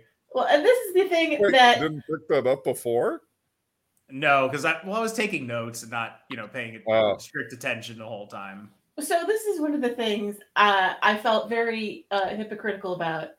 So in this movie, Ellen and Hoagie are supposed to be what, like in their fifties, late fifties, Yeah, I guess. and I'm like sitting there going, "Ew, old people romance. but I'm like, you know what? Mike and I are not too far off. but like, really, this is like Jaws, the geriatric years. It's just nobody wants to see old people kiss. It's not. It's not romantic. It's not sexy. It's just not.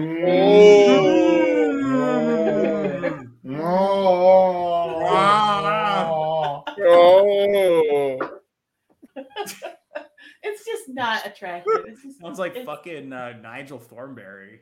So I know, like, if you ever, i- i- if if I, if I'm ever gone, and you take a trip down to the Bahamas and you meet some British guy, you know what he's going to order for you? Oh, Bahama Mama. A Bahama Mama, Yeah. and that's when you know it's uh, shit's getting real. Mm. I gotta say though, Ellen, I mean, with um, her reaction to Hoagie, she like she might be in her fifties or sixties or whatever, but she turns into like a giggly schoolgirl around him. Like all of a sudden, like she she, she ages back like forty five years at least. Well, She's, she's a giddy. boomer. She got married probably very young. She probably married one of the first guys she ever dated. And then she was married to Chief Brody for all those years. And probably, you know, I don't know how long she was a widow. All right. So going back into the the the, the dating scene, uh, thirty years later, she was giddy. Yeah. Yeah. He was ready to mingle. Yeah. Ugh. Well, I believe that if uh, we had run into Hoagie during our adventures uh, while, uh, you know, on the cruise down in the islands, uh, I think Kathy would definitely take him up on that offer of a Bahama Mama. Yes, she would have. Oh, I would have had fun with that guy. I would have loved to run into Hoagie. Hear some You just wouldn't have. Uh, you just wouldn't have gotten on his plane. no. Yeah. So anyway, speaking We of just Hoagie- know we know how much Kathy loves the funky monkey Jesus Jews. Exactly. But speaking of uh, Hoagie, Mike and Jake talk about him for a while as they track the shark. And then Ellen talks to Mike's wife about Hoagie. Everyone's talking about Hoagie. Um, Mike even has a nightmare about Michael Caine eating him. Nah, I'm just kidding. It's the shark eating him. that would be really scary. Now you just stay there, young man. I'm going to come over there and eat you. oh, they could remake um, the. Uh, you know who Michael Caine kind of reminds me of in this? Our buddy from the Magic Bullet commercial. You, you're doing a very similar voice, yeah. yeah. Was it his name Nigel? No. Uh, was it? Mick and uh, Mimi. Mick? Mick. Yeah, eh, whatever. Yeah, Yeah. close enough. Um, so now we get a call back to the first film as Mike's daughter mimics him uh, at, at the dinner table the way Sean mimicked their father after dinner. And Ellen does basically the same thing she did in the first movie, which is just sort of like stare at them and watch them do it. Um, Jake in this next part breaks the fourth wall by doing the like duh, to scare Mike. And I was like, Yeah. what the hell? And he shouldn't have done it because the shark shows up. It hurt its it hurt its musical cue. Um, so it destroys the submersible thing that Mike is piloting, and Mike swims away.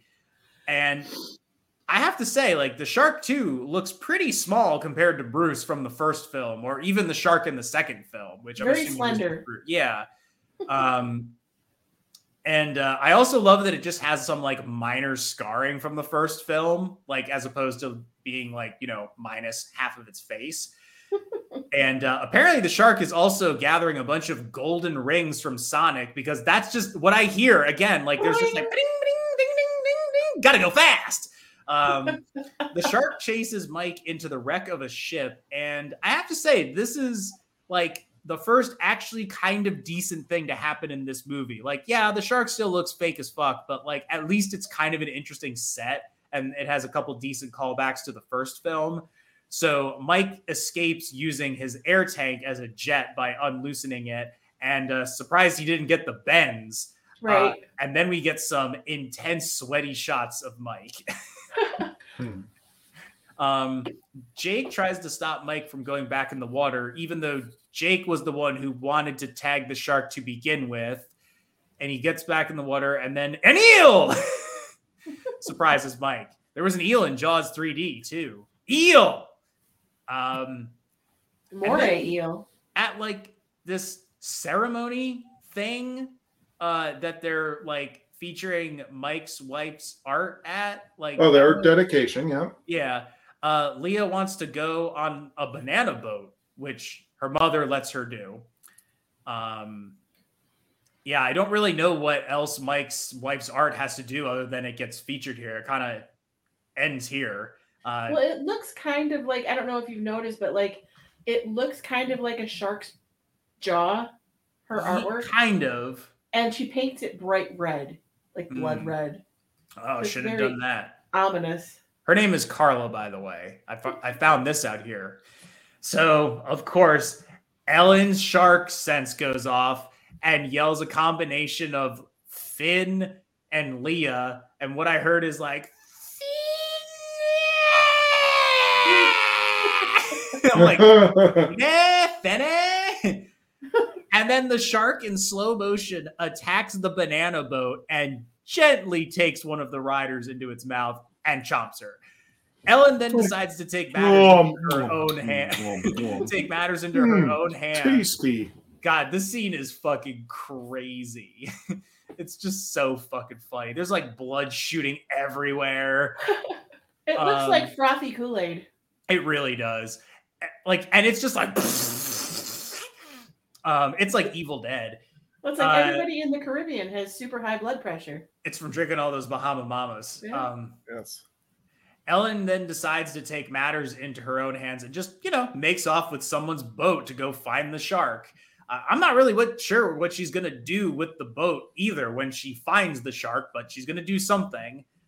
Um, Mike finally arrives back home and uh, he's like comes in to find Carla, uh, comforting Leah, and he's like, "You find," and this, is when he reveals that he knew about the shark and that they were trying to uh, track it. And this is like calling back to the first film with Chief Brody not being transparent about things in the public, but you know, they obviously don't do as good a job here. And Carla's just like, "Why did you do?" Like she is just fucking like screaming bloody murder. And Mike's like, "Where's my mom? Where's my mom?" And runs down to the beach uh, with Jake to find her. And then Hoagie The- shows up to uh, offer them uh, to use his plane. Well, um, because they realized their boat is the one that she took. Now, oh, it was her. I, m- yeah, my theory on what she was doing is, that she was going to basically sacrifice herself and hope that that um, that ended the uh, shark vendetta against her and the family. Hmm. Somehow, I don't think that would have worked. I don't know. That that's my theory. I think that's that's where her train of thought was, Dylan. I don't know, man. How deep? I think I think that. uh Oh, by the way, like um Hoagie's like plane is very clearly like a prop. You could just like tell they're sitting in like a little prop pilot, like you know, A prop, it, it's a prop prop plane. Yeah, you can just tell. Uh, I think Ellen's gonna kill the shark with her sunglasses, which just seem to be getting bigger every time they show up. Like you could eat dinner off these things.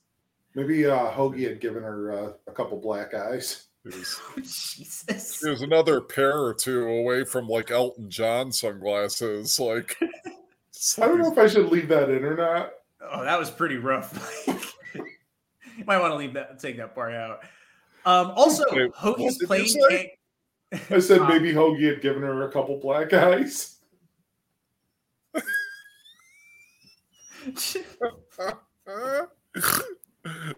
Well, he's a gambler and a ne'er do well. He might a also be an drunk? abusive. It's true. Um, Hoagie's I plane want also. you to pay me back for the Bahama Mamas. Pow. Jesus. Um, his plane. Oh, came that's fast. not good enough. Here's the second eye. No, it's what it's, he got pissed because she only shake, shook his hand at the end of their date. Oh, Then he got rough. Then he got rough. Sorry, After now. that, Went a little like. Oh, no, I'm gonna have a lot of editing to do now. I think I got to keep it all in. Um, his plane can't go fast or it'll explode. Um, again, very safe. So finally, Ellen encounters the shark and stares it down and says, Come and get me, you son of a bitch. To which I say, again, what are you gonna do? Use harsh language? like That, that's the reason why I thought that she was kind of sacrificing herself. So Hoagie dive bombs the boat as the shark lunges for Ellen, and she very easily avoids it because it's a giant fucking fake shark um, in the water. Hoagie lands his plane in the water, which I'm pretty sure it's like not supposed to go in the water. He's like, oh, and they're like, hey man, you know how to do this? And he's like, of course not. What kind of pilot do you think I am? Which is proof that he is a reckless and unlicensed motherfucker. Mike and As Jake- if any of his other piloting uh, uh, scenes in this movie weren't enough to prove that he's a reckless pilot. Yeah. So Mike and Jake jump and swim over to the boat as the shark leaps up to Hoagie, who simply says, Oh shit, like just, oh, this isn't a big deal. And then just gets eaten, apparently. It's like, oh crumb. I, I don't know why he didn't just like step back into the cockpit for a second, but whatever. Well, all, see, like- he had a flashback to the helicopter pilot in the second movie and knew that staying in the cockpit wasn't um, something that would uh, Yeah. enable him to survive. They all look on amazed at Hoagie's disappearing act, and Ellen gives us some serious ugly crying as Mike asks why she came out here, and she asks why he came out here. But also, Hoagie just crawls out of the water, and they're like, How'd you do that? Wasn't easy, believe me. Yeah, because you used fucking magic, apparently. And he makes a comment about the shark's breath. yeah, that's all he has to say. He's like, Bloody hell, the breath on that thing. Uh, he took a bump of Dennis Quaid's um, Super cocaine and was able to swim very fast from the plane to the boat. Hey, look at that shirt that uh, Dylan's got on. Oh yeah, I'm wearing my uh, baby sea monster uh, uh, uh, outer what is- outreach program 2017 from when we were on the cruise. Yeah. Um, Ellen and Hoagie try to fix the boat while Jake and Mike come up with a plan to uh like use the like the shark receiver or tag it again with a receiver and then they can use like a like a pulse emitter to like shock it. I don't know. It's kind of convoluted. Yeah. Like it, it's a weird way that they're going about trying to kill this shark because like in the other ones it got blown up or like was electrocuted and it made sense. Like this is I don't know. Like They basically they were gonna because the the thing that they tagged the shark with is a, a radio transmitter.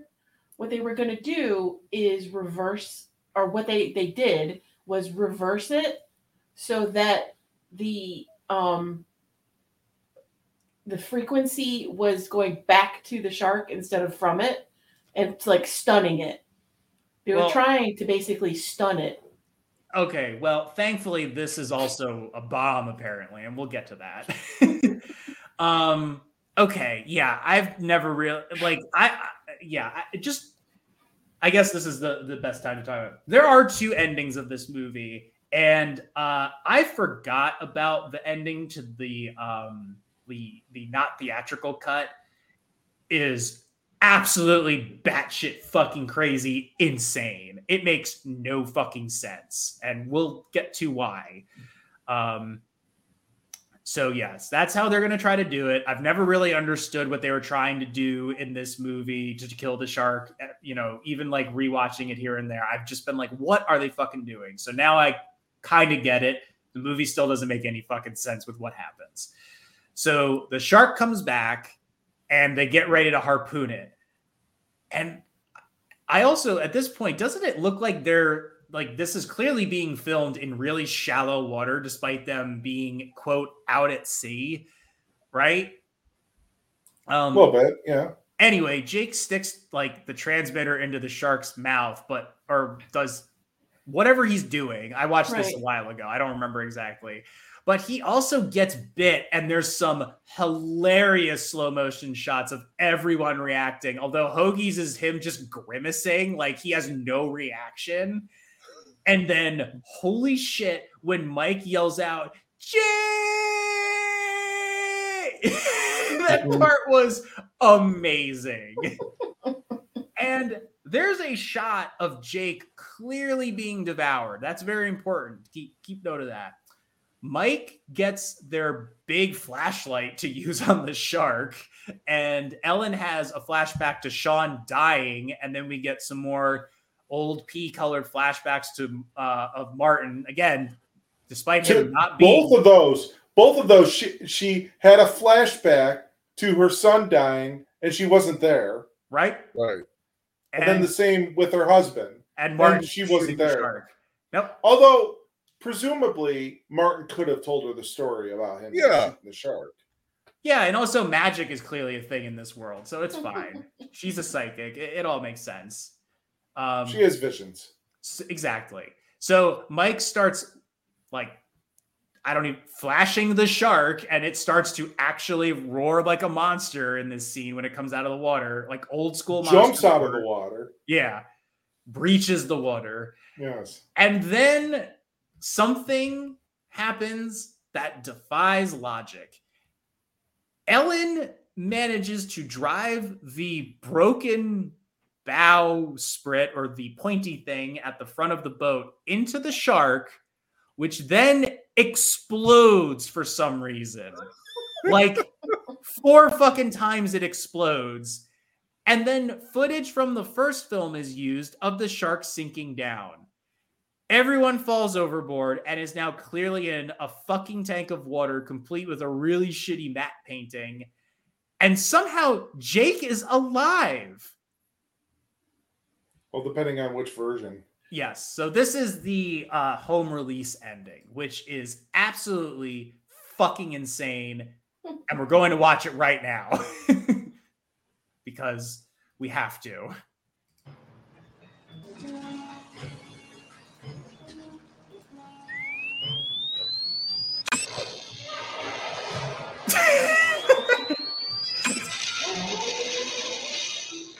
It's Wow. Godzilla scream. or King Kong or something. Yeah. Well, like one of the dinosaurs from uh, Jurassic Park. Oh, my vibe, my fleshlight's not working. Sweet Jesus, they're heading straight for it. Come about, Ellen. Ellen, come about. I like how she hits him. yeah. He hit him, yeah. Smile,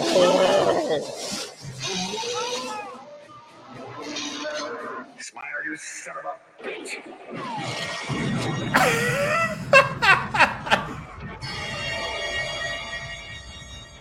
It's like, are all sharks uh, made of C4 and I was just not aware? okay.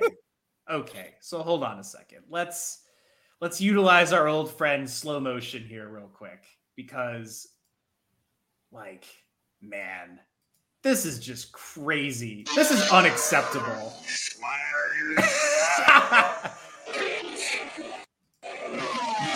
Okay, like not great, but let's just see if we can see these other sharks. What the fuck is that? what is that? Someone tell me what the fuck that is. It looks like it's from Star Wars. It looks What? like worse than Star Wars. Like, what is that ship? Like, it looks like a, a, a toy model ship. like, it's like literally like broken open. Like, it has no defining features. Like, what is this? All right, let's let's see a couple more here. Okay, it just explodes. Ah, well, whatever. I think the next one is the one that looks really bad. Okay, like I don't even know what the fuck this is that I'm looking at, but it's a shot of the terrible model shark, and it just looks like someone went and get a shark toy, and then we'll just blow it the fuck up. We'll fill it with cherry jello and then we'll blow it up. And like, man, this thing really explodes. Okay, so yeah, that whole thing is just. insane. Oh, blew up again. Now, this is the theatrical cut of the film. Um, But so in the in the home release version, Jake actually survives with mu- like multiple, like lots of damage, I should say. I mean, it seemed like a small amount of damage. Like he would be dead. Yeah, He remains dead in the theatrical cut. right. Let's we'll watch this version, which I well, we'll talk about it. Uh, we can probably skip ahead. Or we could watch him die. Yeah. So she flashes back to Sean. Oh, The banana see- boat flashback makes sense. Yep, I agree. Right. Smile, you son of a bitch. I always like that line in that movie.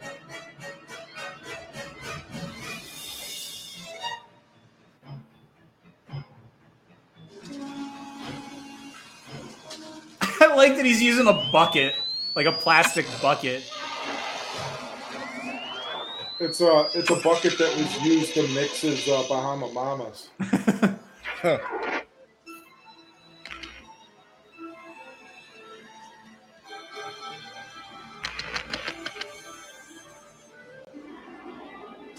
Sweet Jesus, they're heading straight for it. Come about, Ellen. Ellen, come about. Oh. I'm glad they leave the part in where she hits him.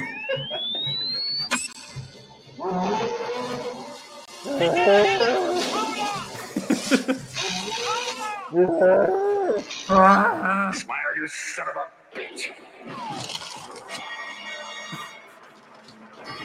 Oh no, it's leaking Kool-Aid. oh my god.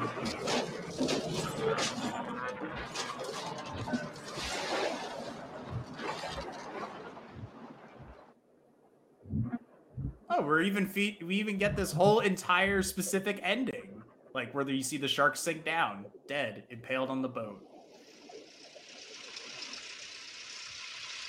and then that's the ultimately the movie ends the same way. Um, No, it doesn't. It, it's a little different because. oh, really? Yeah, because they uh, she asks about Jake when she's getting on the plane in the in the home video one. She doesn't in the in the uh, theatrical one. Oh, Yeah, in the in the in the home video one is the one he lives, right? Yes. Yes. In the home video one, there's a line added saying, "Take care of Jake," or "How is Jake Yes, doing?" yes. And take care of him. In the theatrical, nothing is mentioned. They don't make mention Jake at all. Yep. She just gets on the plane. So I, I think the theatrical, like the the the kill of the shark, is better in some I- respect. I think I, I agree. Just even from like a like a filmmaking point of view, it just looks it doesn't look good because the shark is very fake, but they also impale a shark with a boat. It's pretty fucking badass. Like it's Yeah. kind of cool. And then you actually get a shot of it like going down. But man, the like home release one is just so fucking terrible and batshit insane. Like, why does it explode?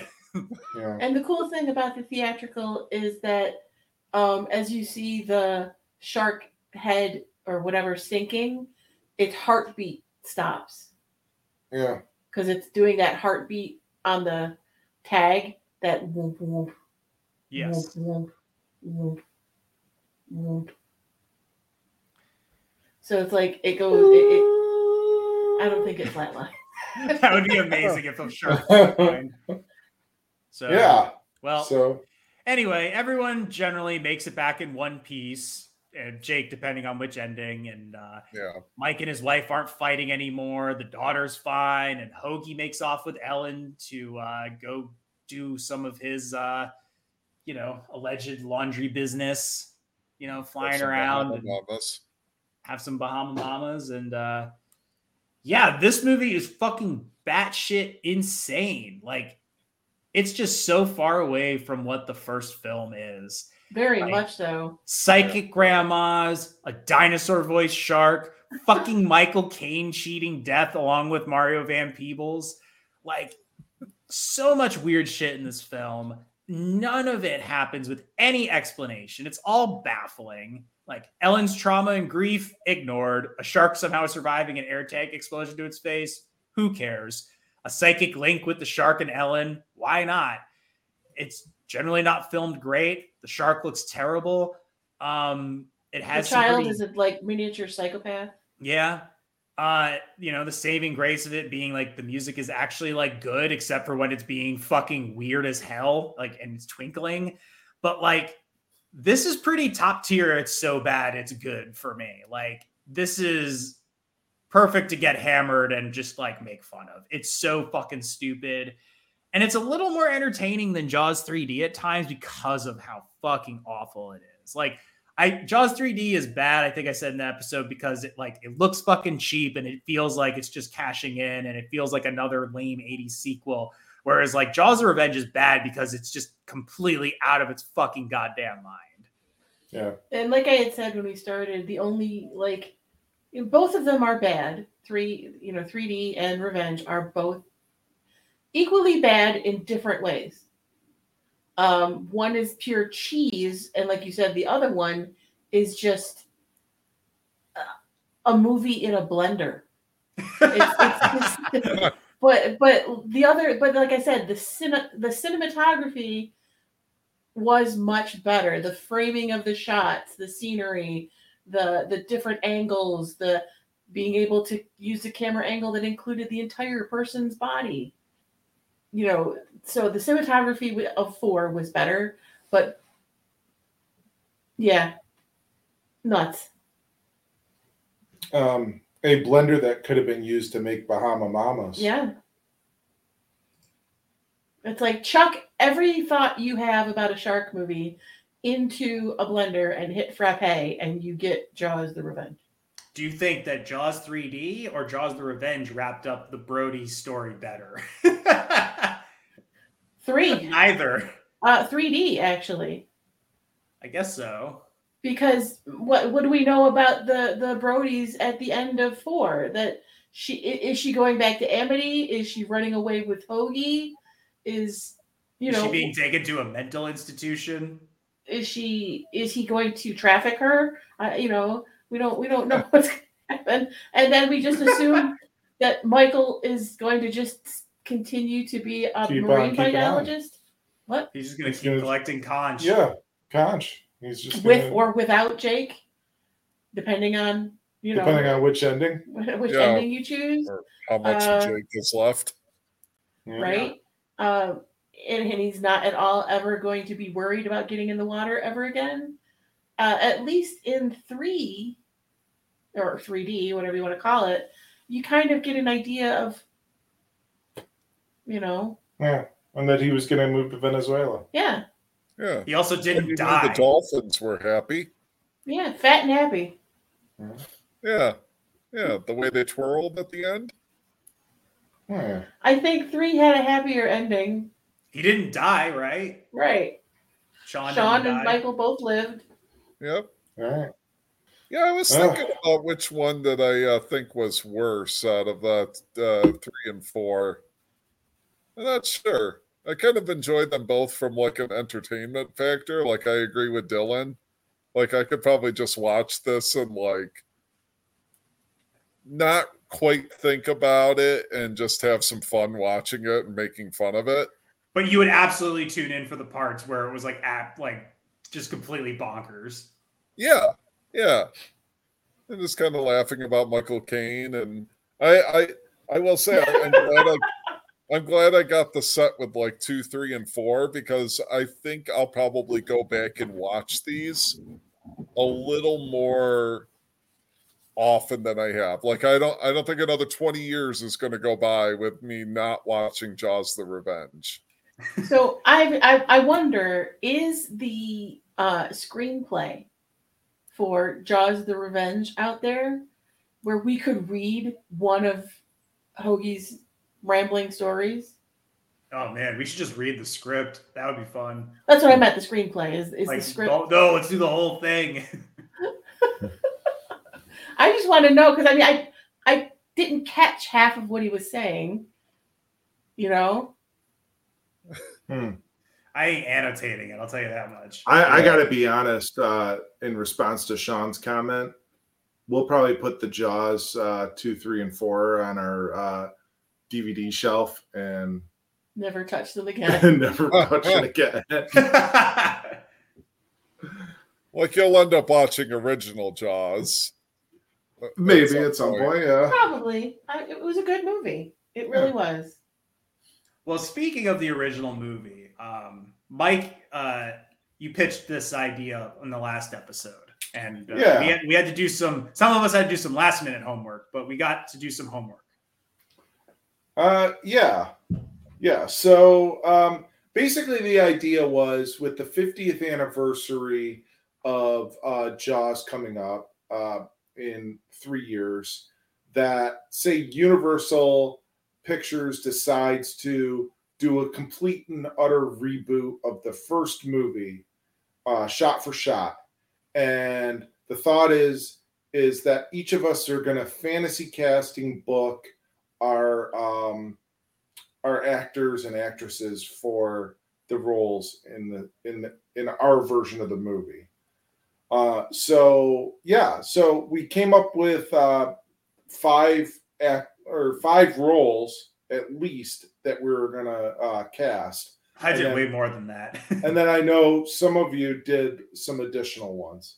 So the five roles that we picked out were the mayor, Quint, Hooper, Chief Brody, and uh, Mrs. Brody.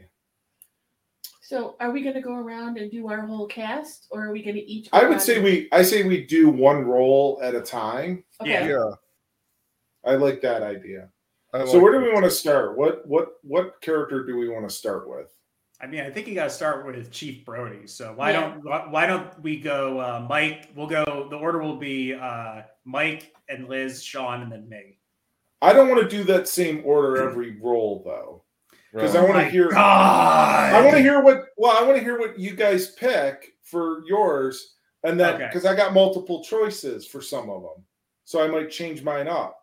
All right, Okay, you, you get what I'm saying? I get what you're saying. All right. Uh, for Chief Brody, uh, I'm gonna go with uh, David Schwimmer. David David Schwimmer. Schwimmer. wow. Wow. Okay.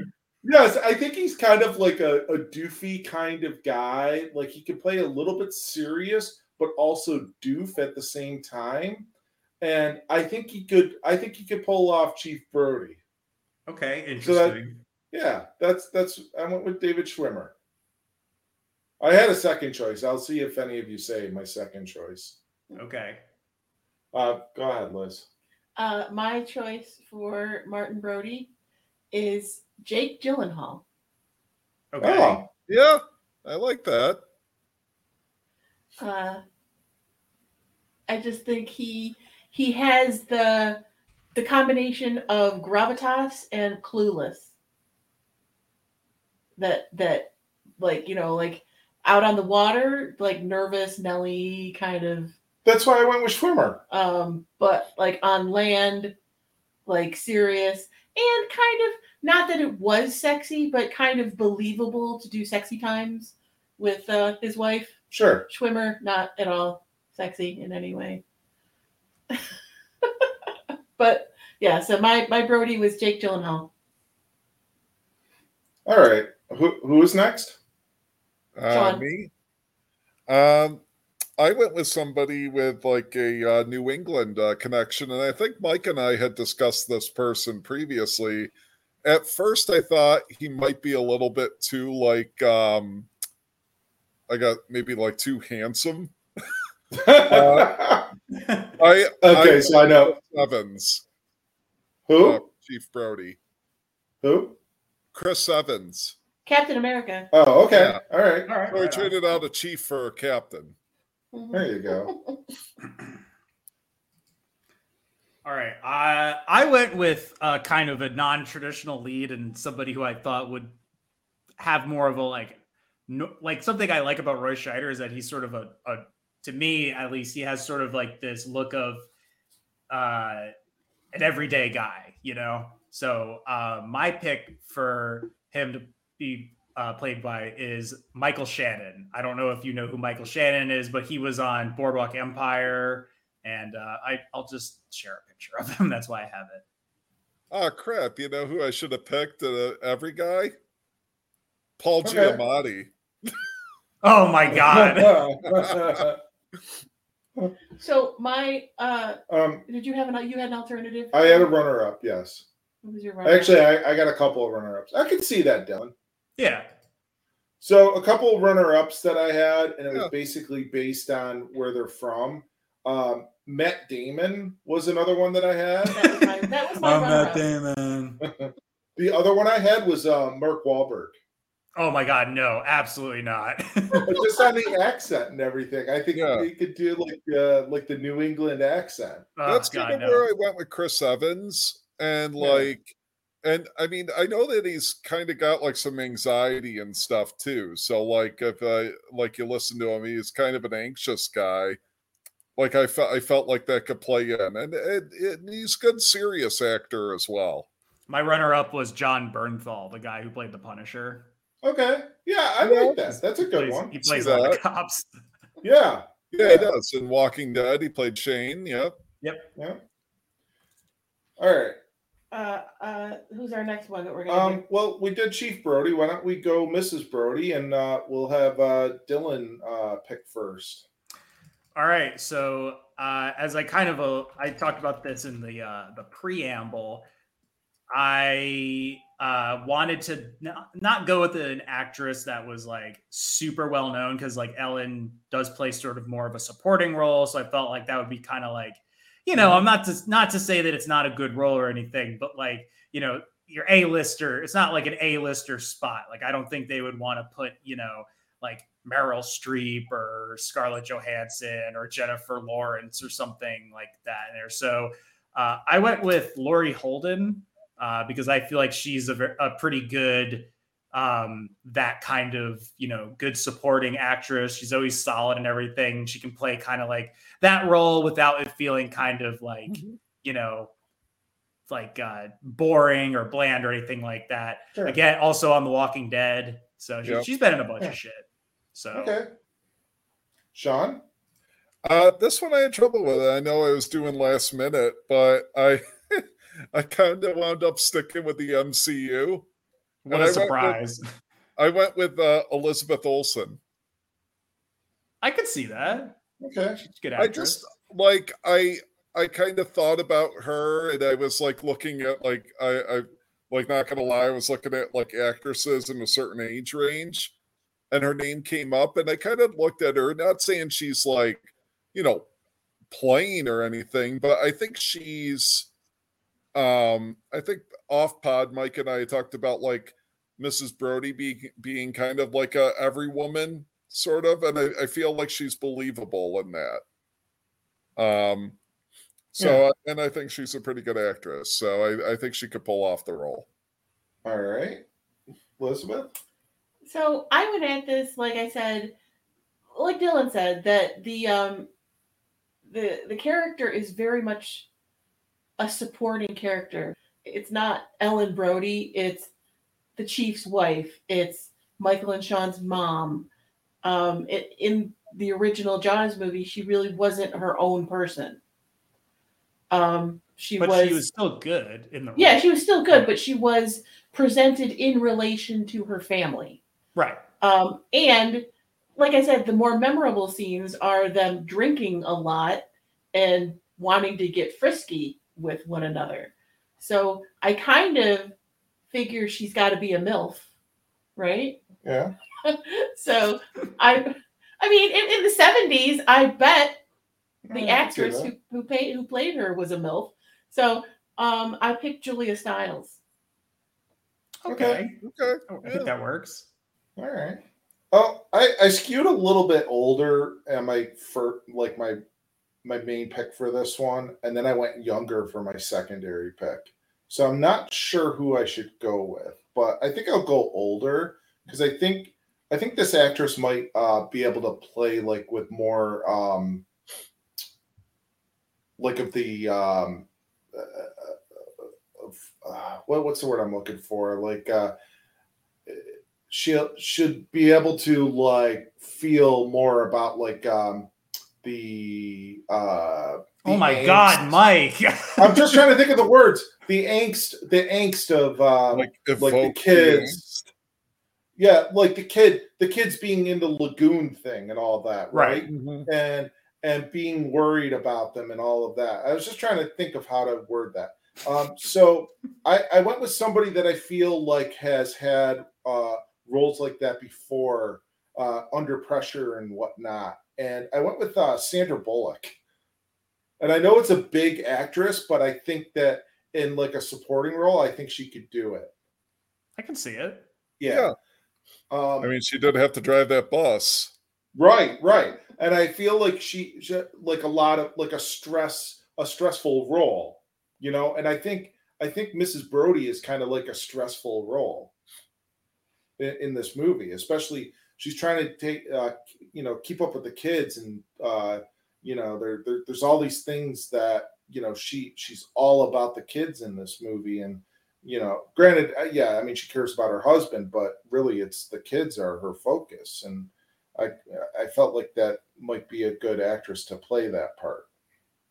I think the only reason I wouldn't have gone with her is because she's significant. Like she's she's in the age of Quint.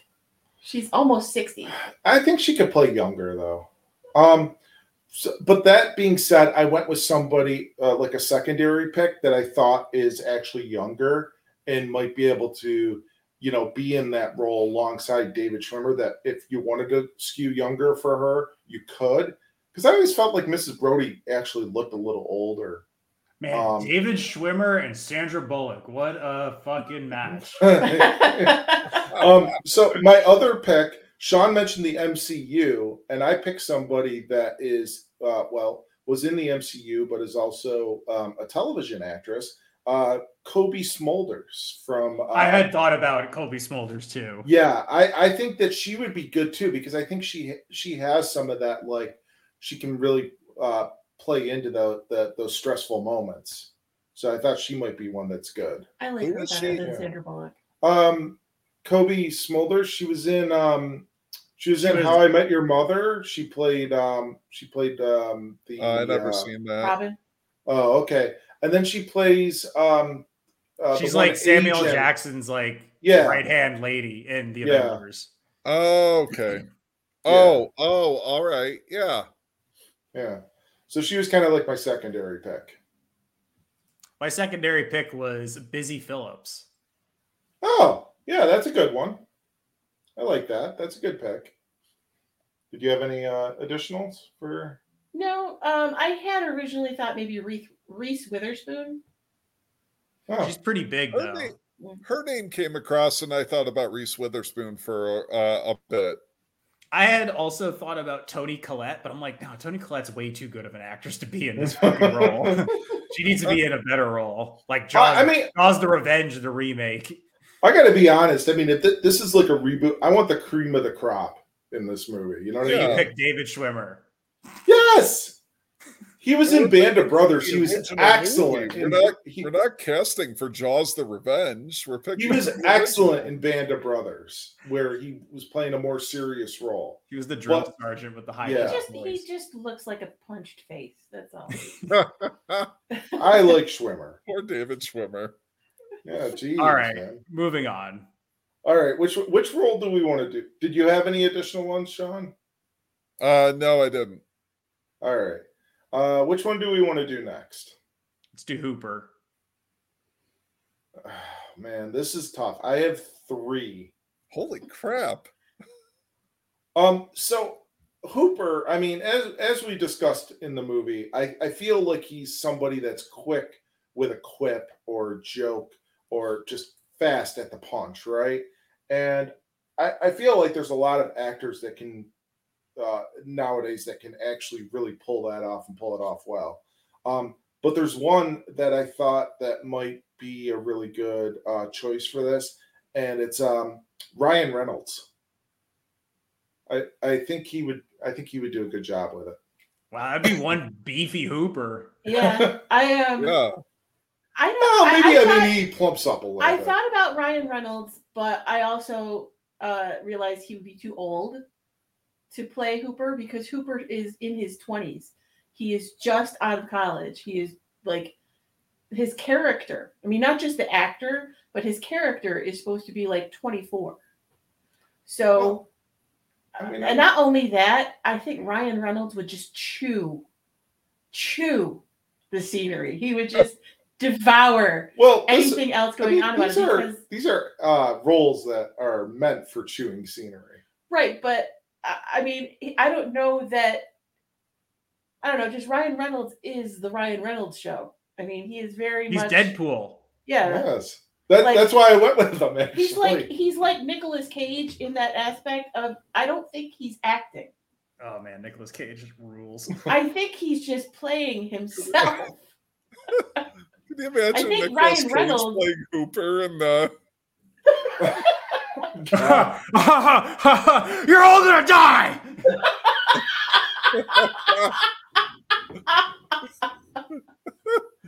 All right. Well, that being said, Miss Elizabeth, who did you pick?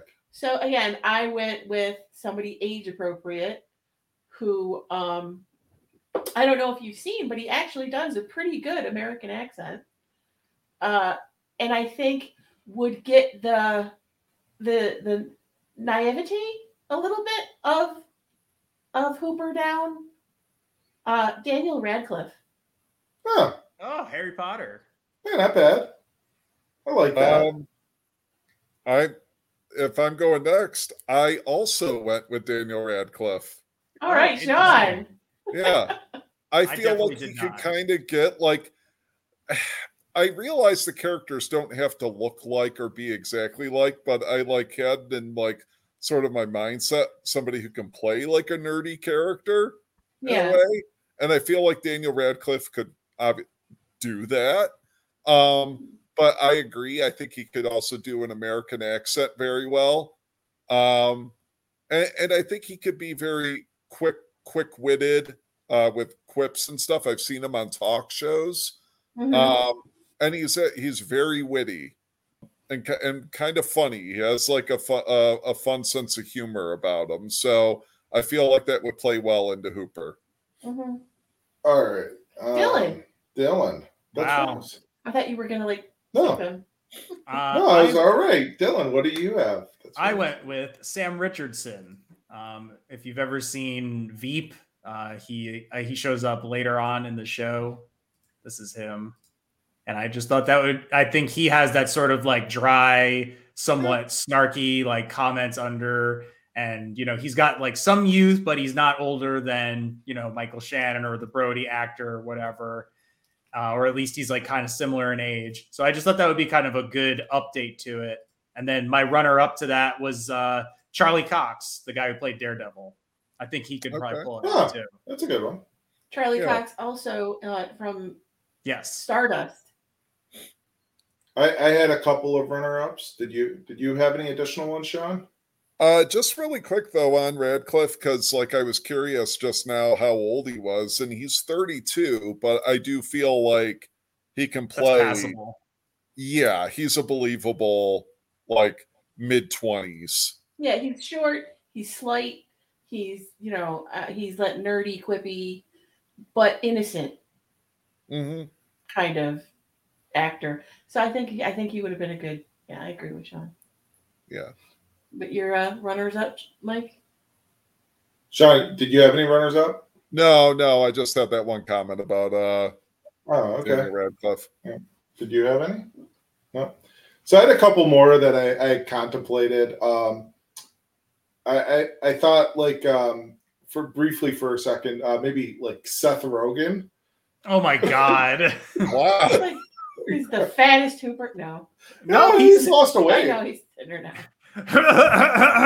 oh, that's a 25 foot shark. Uh, yeah, no, I think I don't Or- think he's smart enough sounding to be. Um, I actually thought uh, Leonardo DiCaprio. oh my God. god. Again, if it was Leonardo DiCaprio 20 years But ago, I think he could play younger still. He's No, our I- age. He's so old. He's in his 40s. He could be. He could be. Well, that's the thing is I went I went Brody. older with I went older with my Quint. See, I That's the looked of up how old each of the actors in the original Jaws was, and I tried to kind of. So I Quint wasn't going to do age comparisons. I didn't have time for that. But Quint is like if you think okay, Quint is like late fifties, Brody is mid forties, Hooper is like mid twenties, Ms. Brody is kind of maybe in her late thirties.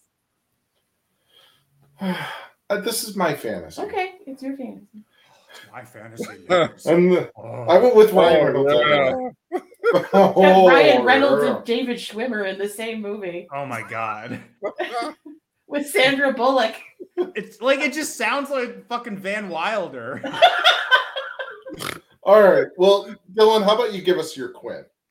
All right, I kind of went with two in two different directions here. One with like a younger, a younger than Robert Shaw was, and then someone who's probably like closer in age. So I figure with Quint, you need someone who's going to be like intense and take the role seriously, and probably like stay in character, or at least like just be very like fo- like hyper focused on the role. And uh, this absolutely has nothing to do with the fact that he shops at the wine shop I work at now. Definitely has nothing to do with that. Um, but I went with uh, Ben Foster because I think he's a really good actor and I think he can do really good, intense roles and really get like committed down to like, you know, getting all the details right and all that shit. I'm not familiar with who that is. I will show you a picture of him as I have done with all of the other people I've selected. Because Dylan has Boy. gone slightly you obscure. are- Well, I don't watch TV, so if these No, are people who I watch don't know TV who- shows, so He was on Six Feet Under. He's been in a bunch of shit. Okay. I could, yeah, that yeah, looks familiar. Yeah, with the mustache, grow out the beard a little bit. yeah. There, you- there you go. There's Quint. There you go. All right, What do you guys got? right. Well, Sean, you're up. Uh, I went uh, incredibly well known, and I feel like somebody who could get the uh, the grit of the character down. Um, I went with Tom Hanks. Boo. Tom Hanks? Yeah, I I had him on my list too. why? All right. You I can see him as the mayor. Tom Hanks. I can see him as Wow. the mayor. I, I'm not saying that he's. I'm not booing Tom I could Hanks. I definitely- just don't see him as Quint. I could see him definitely getting into the role. I could see him getting in the role. I've seen him in some grittier type roles. I think that he could get into it. Um, my other pick, uh, just to kind of have somebody from like one of the movies, Dennis Quaid. oh, nice. That's good. it might work now. Yeah. Yeah. uh, because that my like so my prerequisites were um older grizzled or that could be grizzled intense uh and like do a good functional alcoholic uh so i went with Christopher Meloni Okay. oh yeah, I could see that. He's a good actor too. like he's he can be very in, like he can also Yeah. be funny but he can be very intense Yes. and Yeah. grizzled and kind of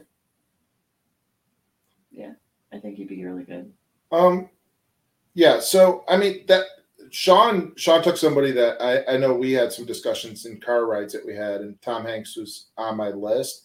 But um, since he took Tom Hanks uh, for that reason, I'm going to go with like my second pick, and I feel like for many of the same reasons that you picked Chris Meloni, I'm going to pick um, I'm going to pick Johnny Depp. Ugh, major boo. Terrible. I like. I Oh. think he would. I think he would do a great job with it. Would he just be a really old Captain Jack Sparrow? Yes. Ugh. Exactly. Would he try? Would he just be like talking about his fucking like trial the whole time? Maybe. Ugh. Um, I have a I have a third pick too, who I think could do it because of just uh, life experience. I'm just imagining the the like the trailer for like Mike's movie, and you see the names flash on the screen. David Schwimmer, Sandra Bullock.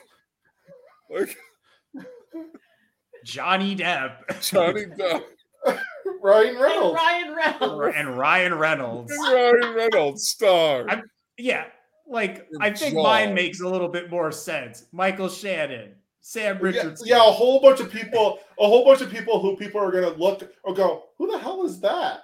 Everyone knows who they are. Oh no no no no no no! See, they don't because I have or three quarters of the people that you've named so far, you literally had to show us pictures. It's not my That's fault you live under a fucking rock. You also don't watch fucking movies.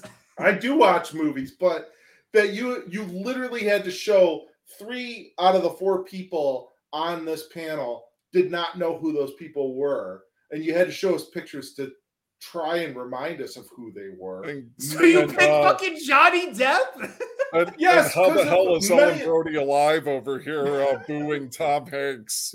I'm not Yes. doing Tom Hanks. I just don't think he's quit. Yes, me- be, because because of the many of the reasons that Liz named for her choice, I feel like Johnny Depp could do a similar a similar job.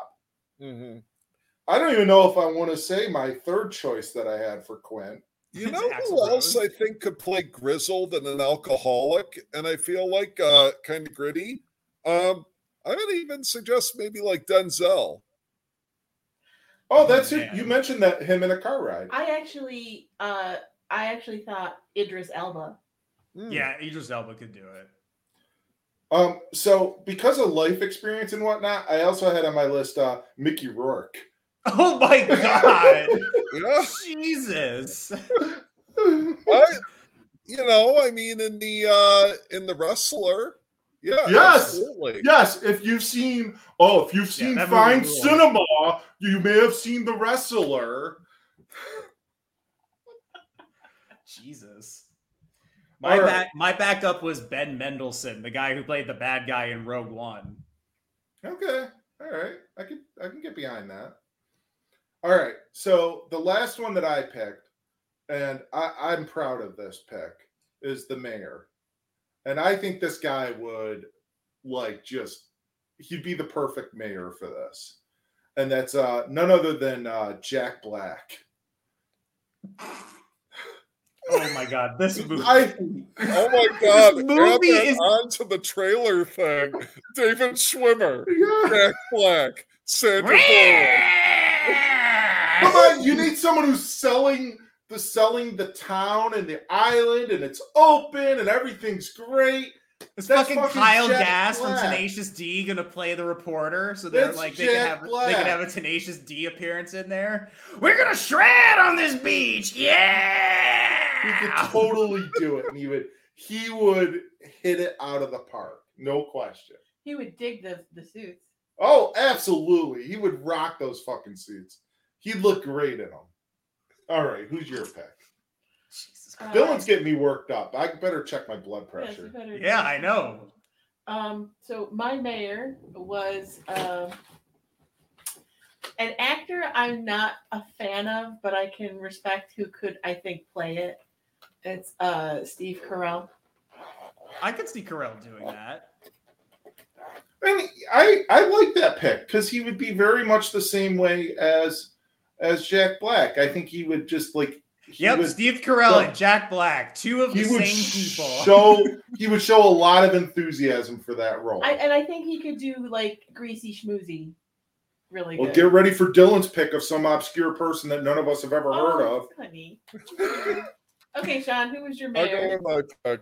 Uh, my pick, his name came up uh, previously in this discussion, and there's a New England Boston connection here.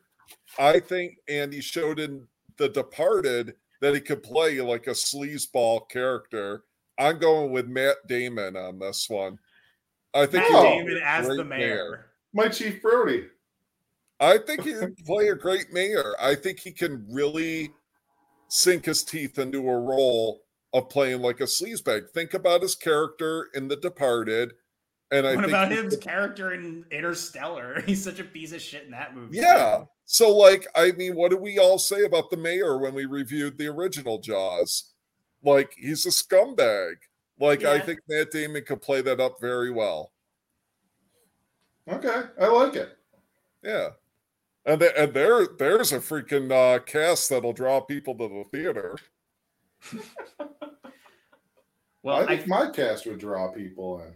Chris think- Evans, Elizabeth Olsen, Daniel Radcliffe, Tom Hanks, and Matt Damon. Forget about it. That's a summer blockbuster. the theaters are open and everyone's Yeah. going. Everybody's having a great time. All right. Well, I think Sean might appreciate this because I, you know, I, I mean, Mike, I, I don't know if this is going to meet Mike's criteria, but I know Sean likes Better Call Saul. You gonna go So Bob Odenkirk? No, my pick for Mary, Mayor Larry Vaughn was Patrick Fabian, the guy who plays Howard on uh, Better Call Oh. Saul, because he has that, he has that that voice, that sniveling, sleazy Uh, er. piece of shit That- voice. That's a good pick. That's a really good pick. Yeah, yeah. And Oh, my my runner up would be another fellow actor from Better Call Saul, Michael McKean. Yeah. That's Mike loading up his gun to shoot me with. No, that was his blood pressure cuff. You know what? Or I mean, really, Odenkirk, I think could work Yeah. too. I had actually thought Bob Odenkirk for Brody. Eh, it wouldn't be too bad. Yeah. Yeah.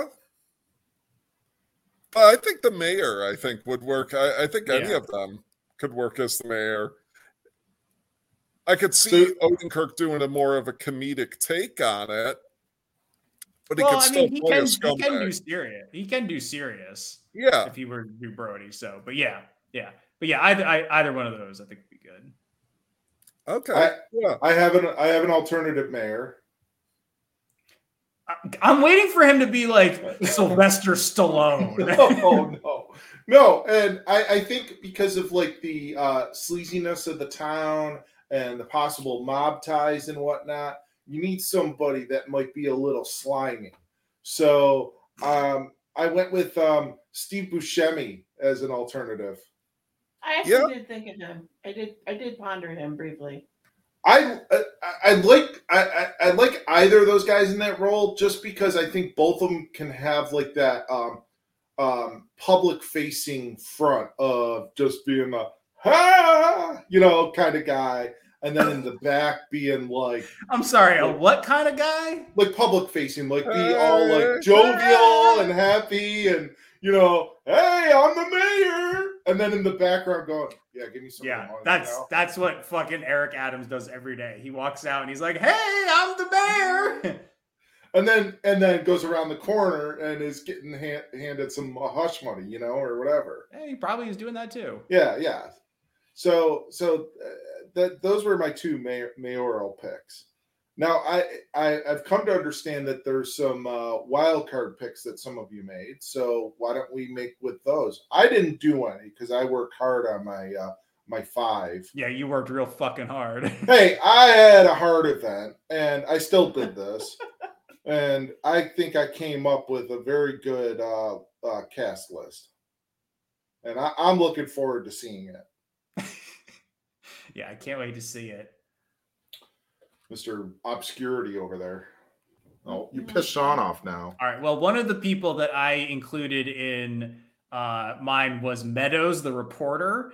And I considered this actor for the mayor simply because he is a uh, well known fan of the Jaws movies to the point that uh, he actually has a replica of the mayor's suit uh, and jacket with the uh, anchors on it. Um, Oh, but I feel cool. like he he doesn't really have the same kind of presence as the the mayor.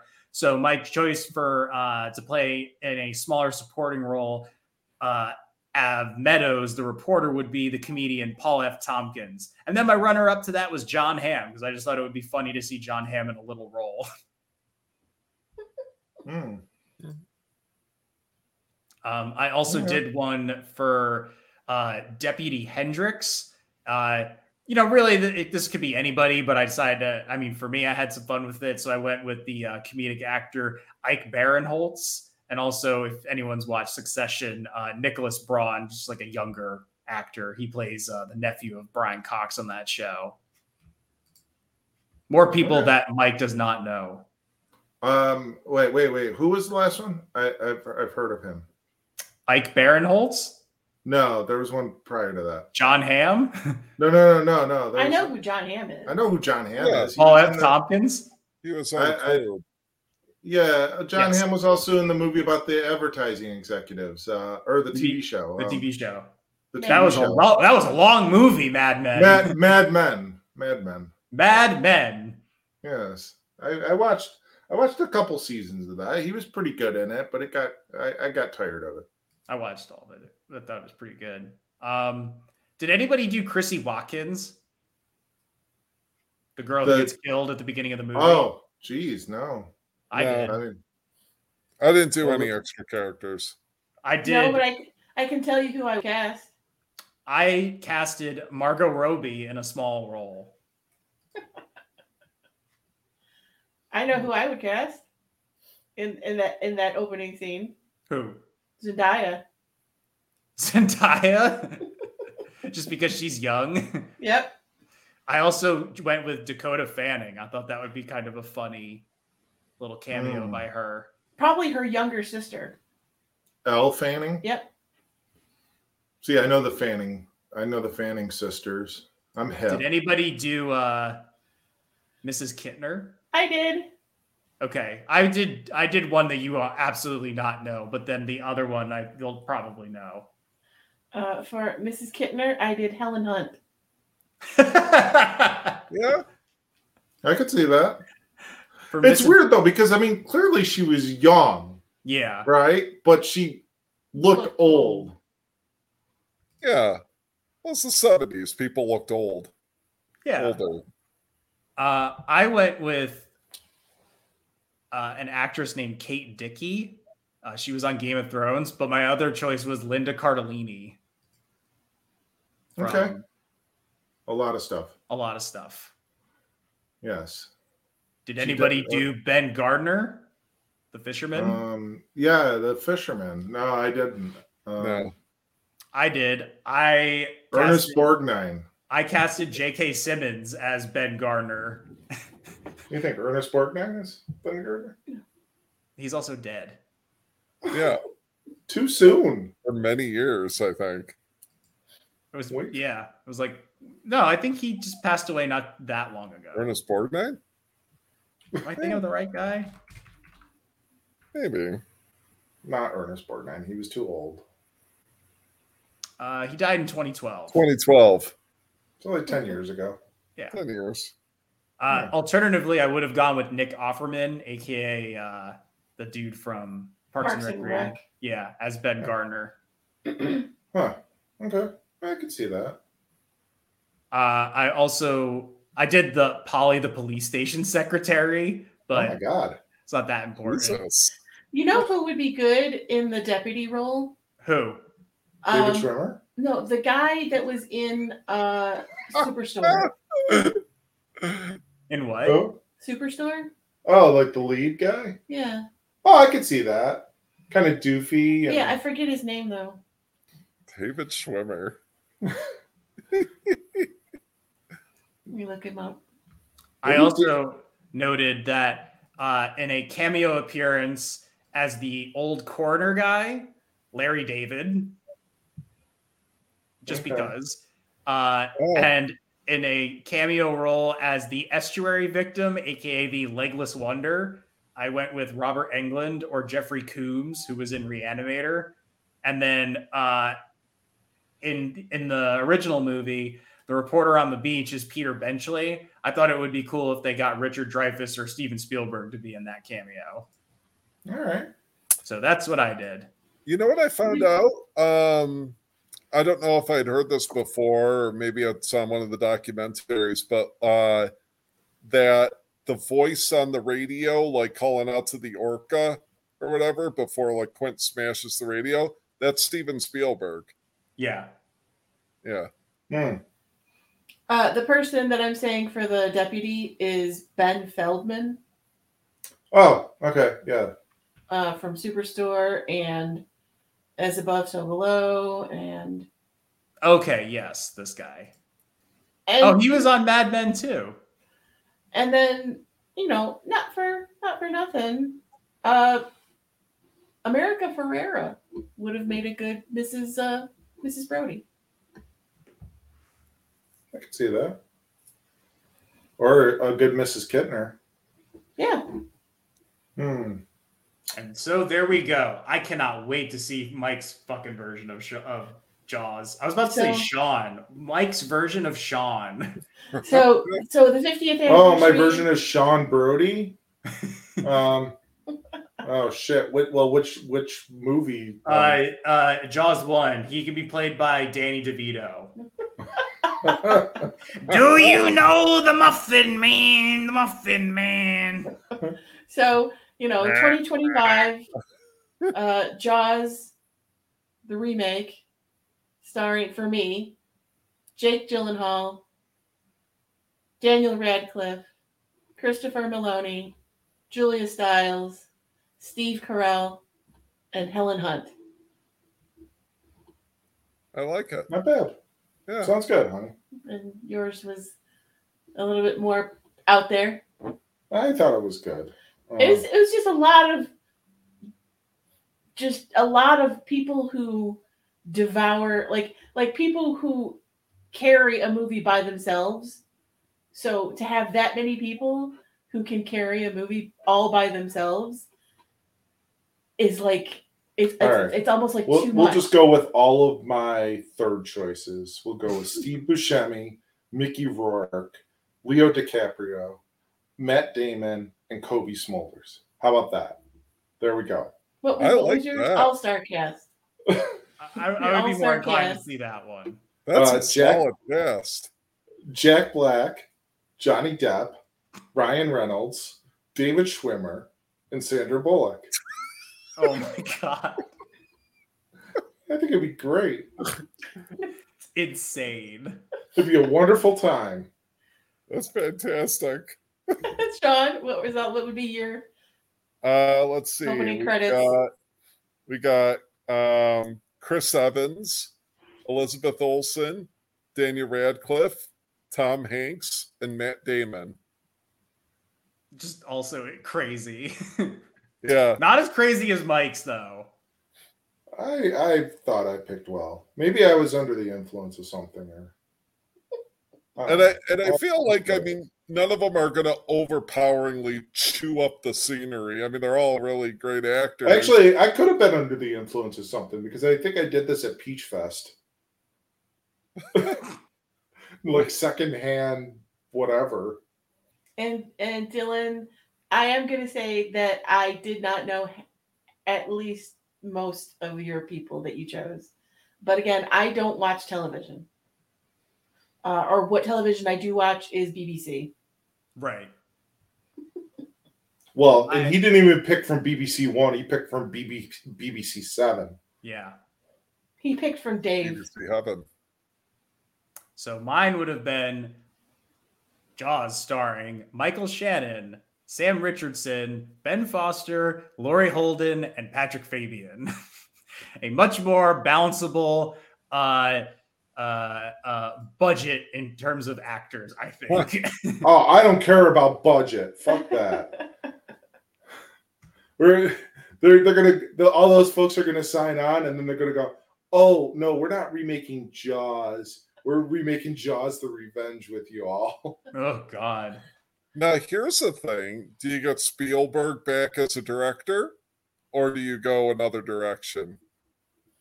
No, you get- you get somebody else because it's a shot for shot remake. It doesn't matter. yeah. I'm gonna get um um Senior Spielberg.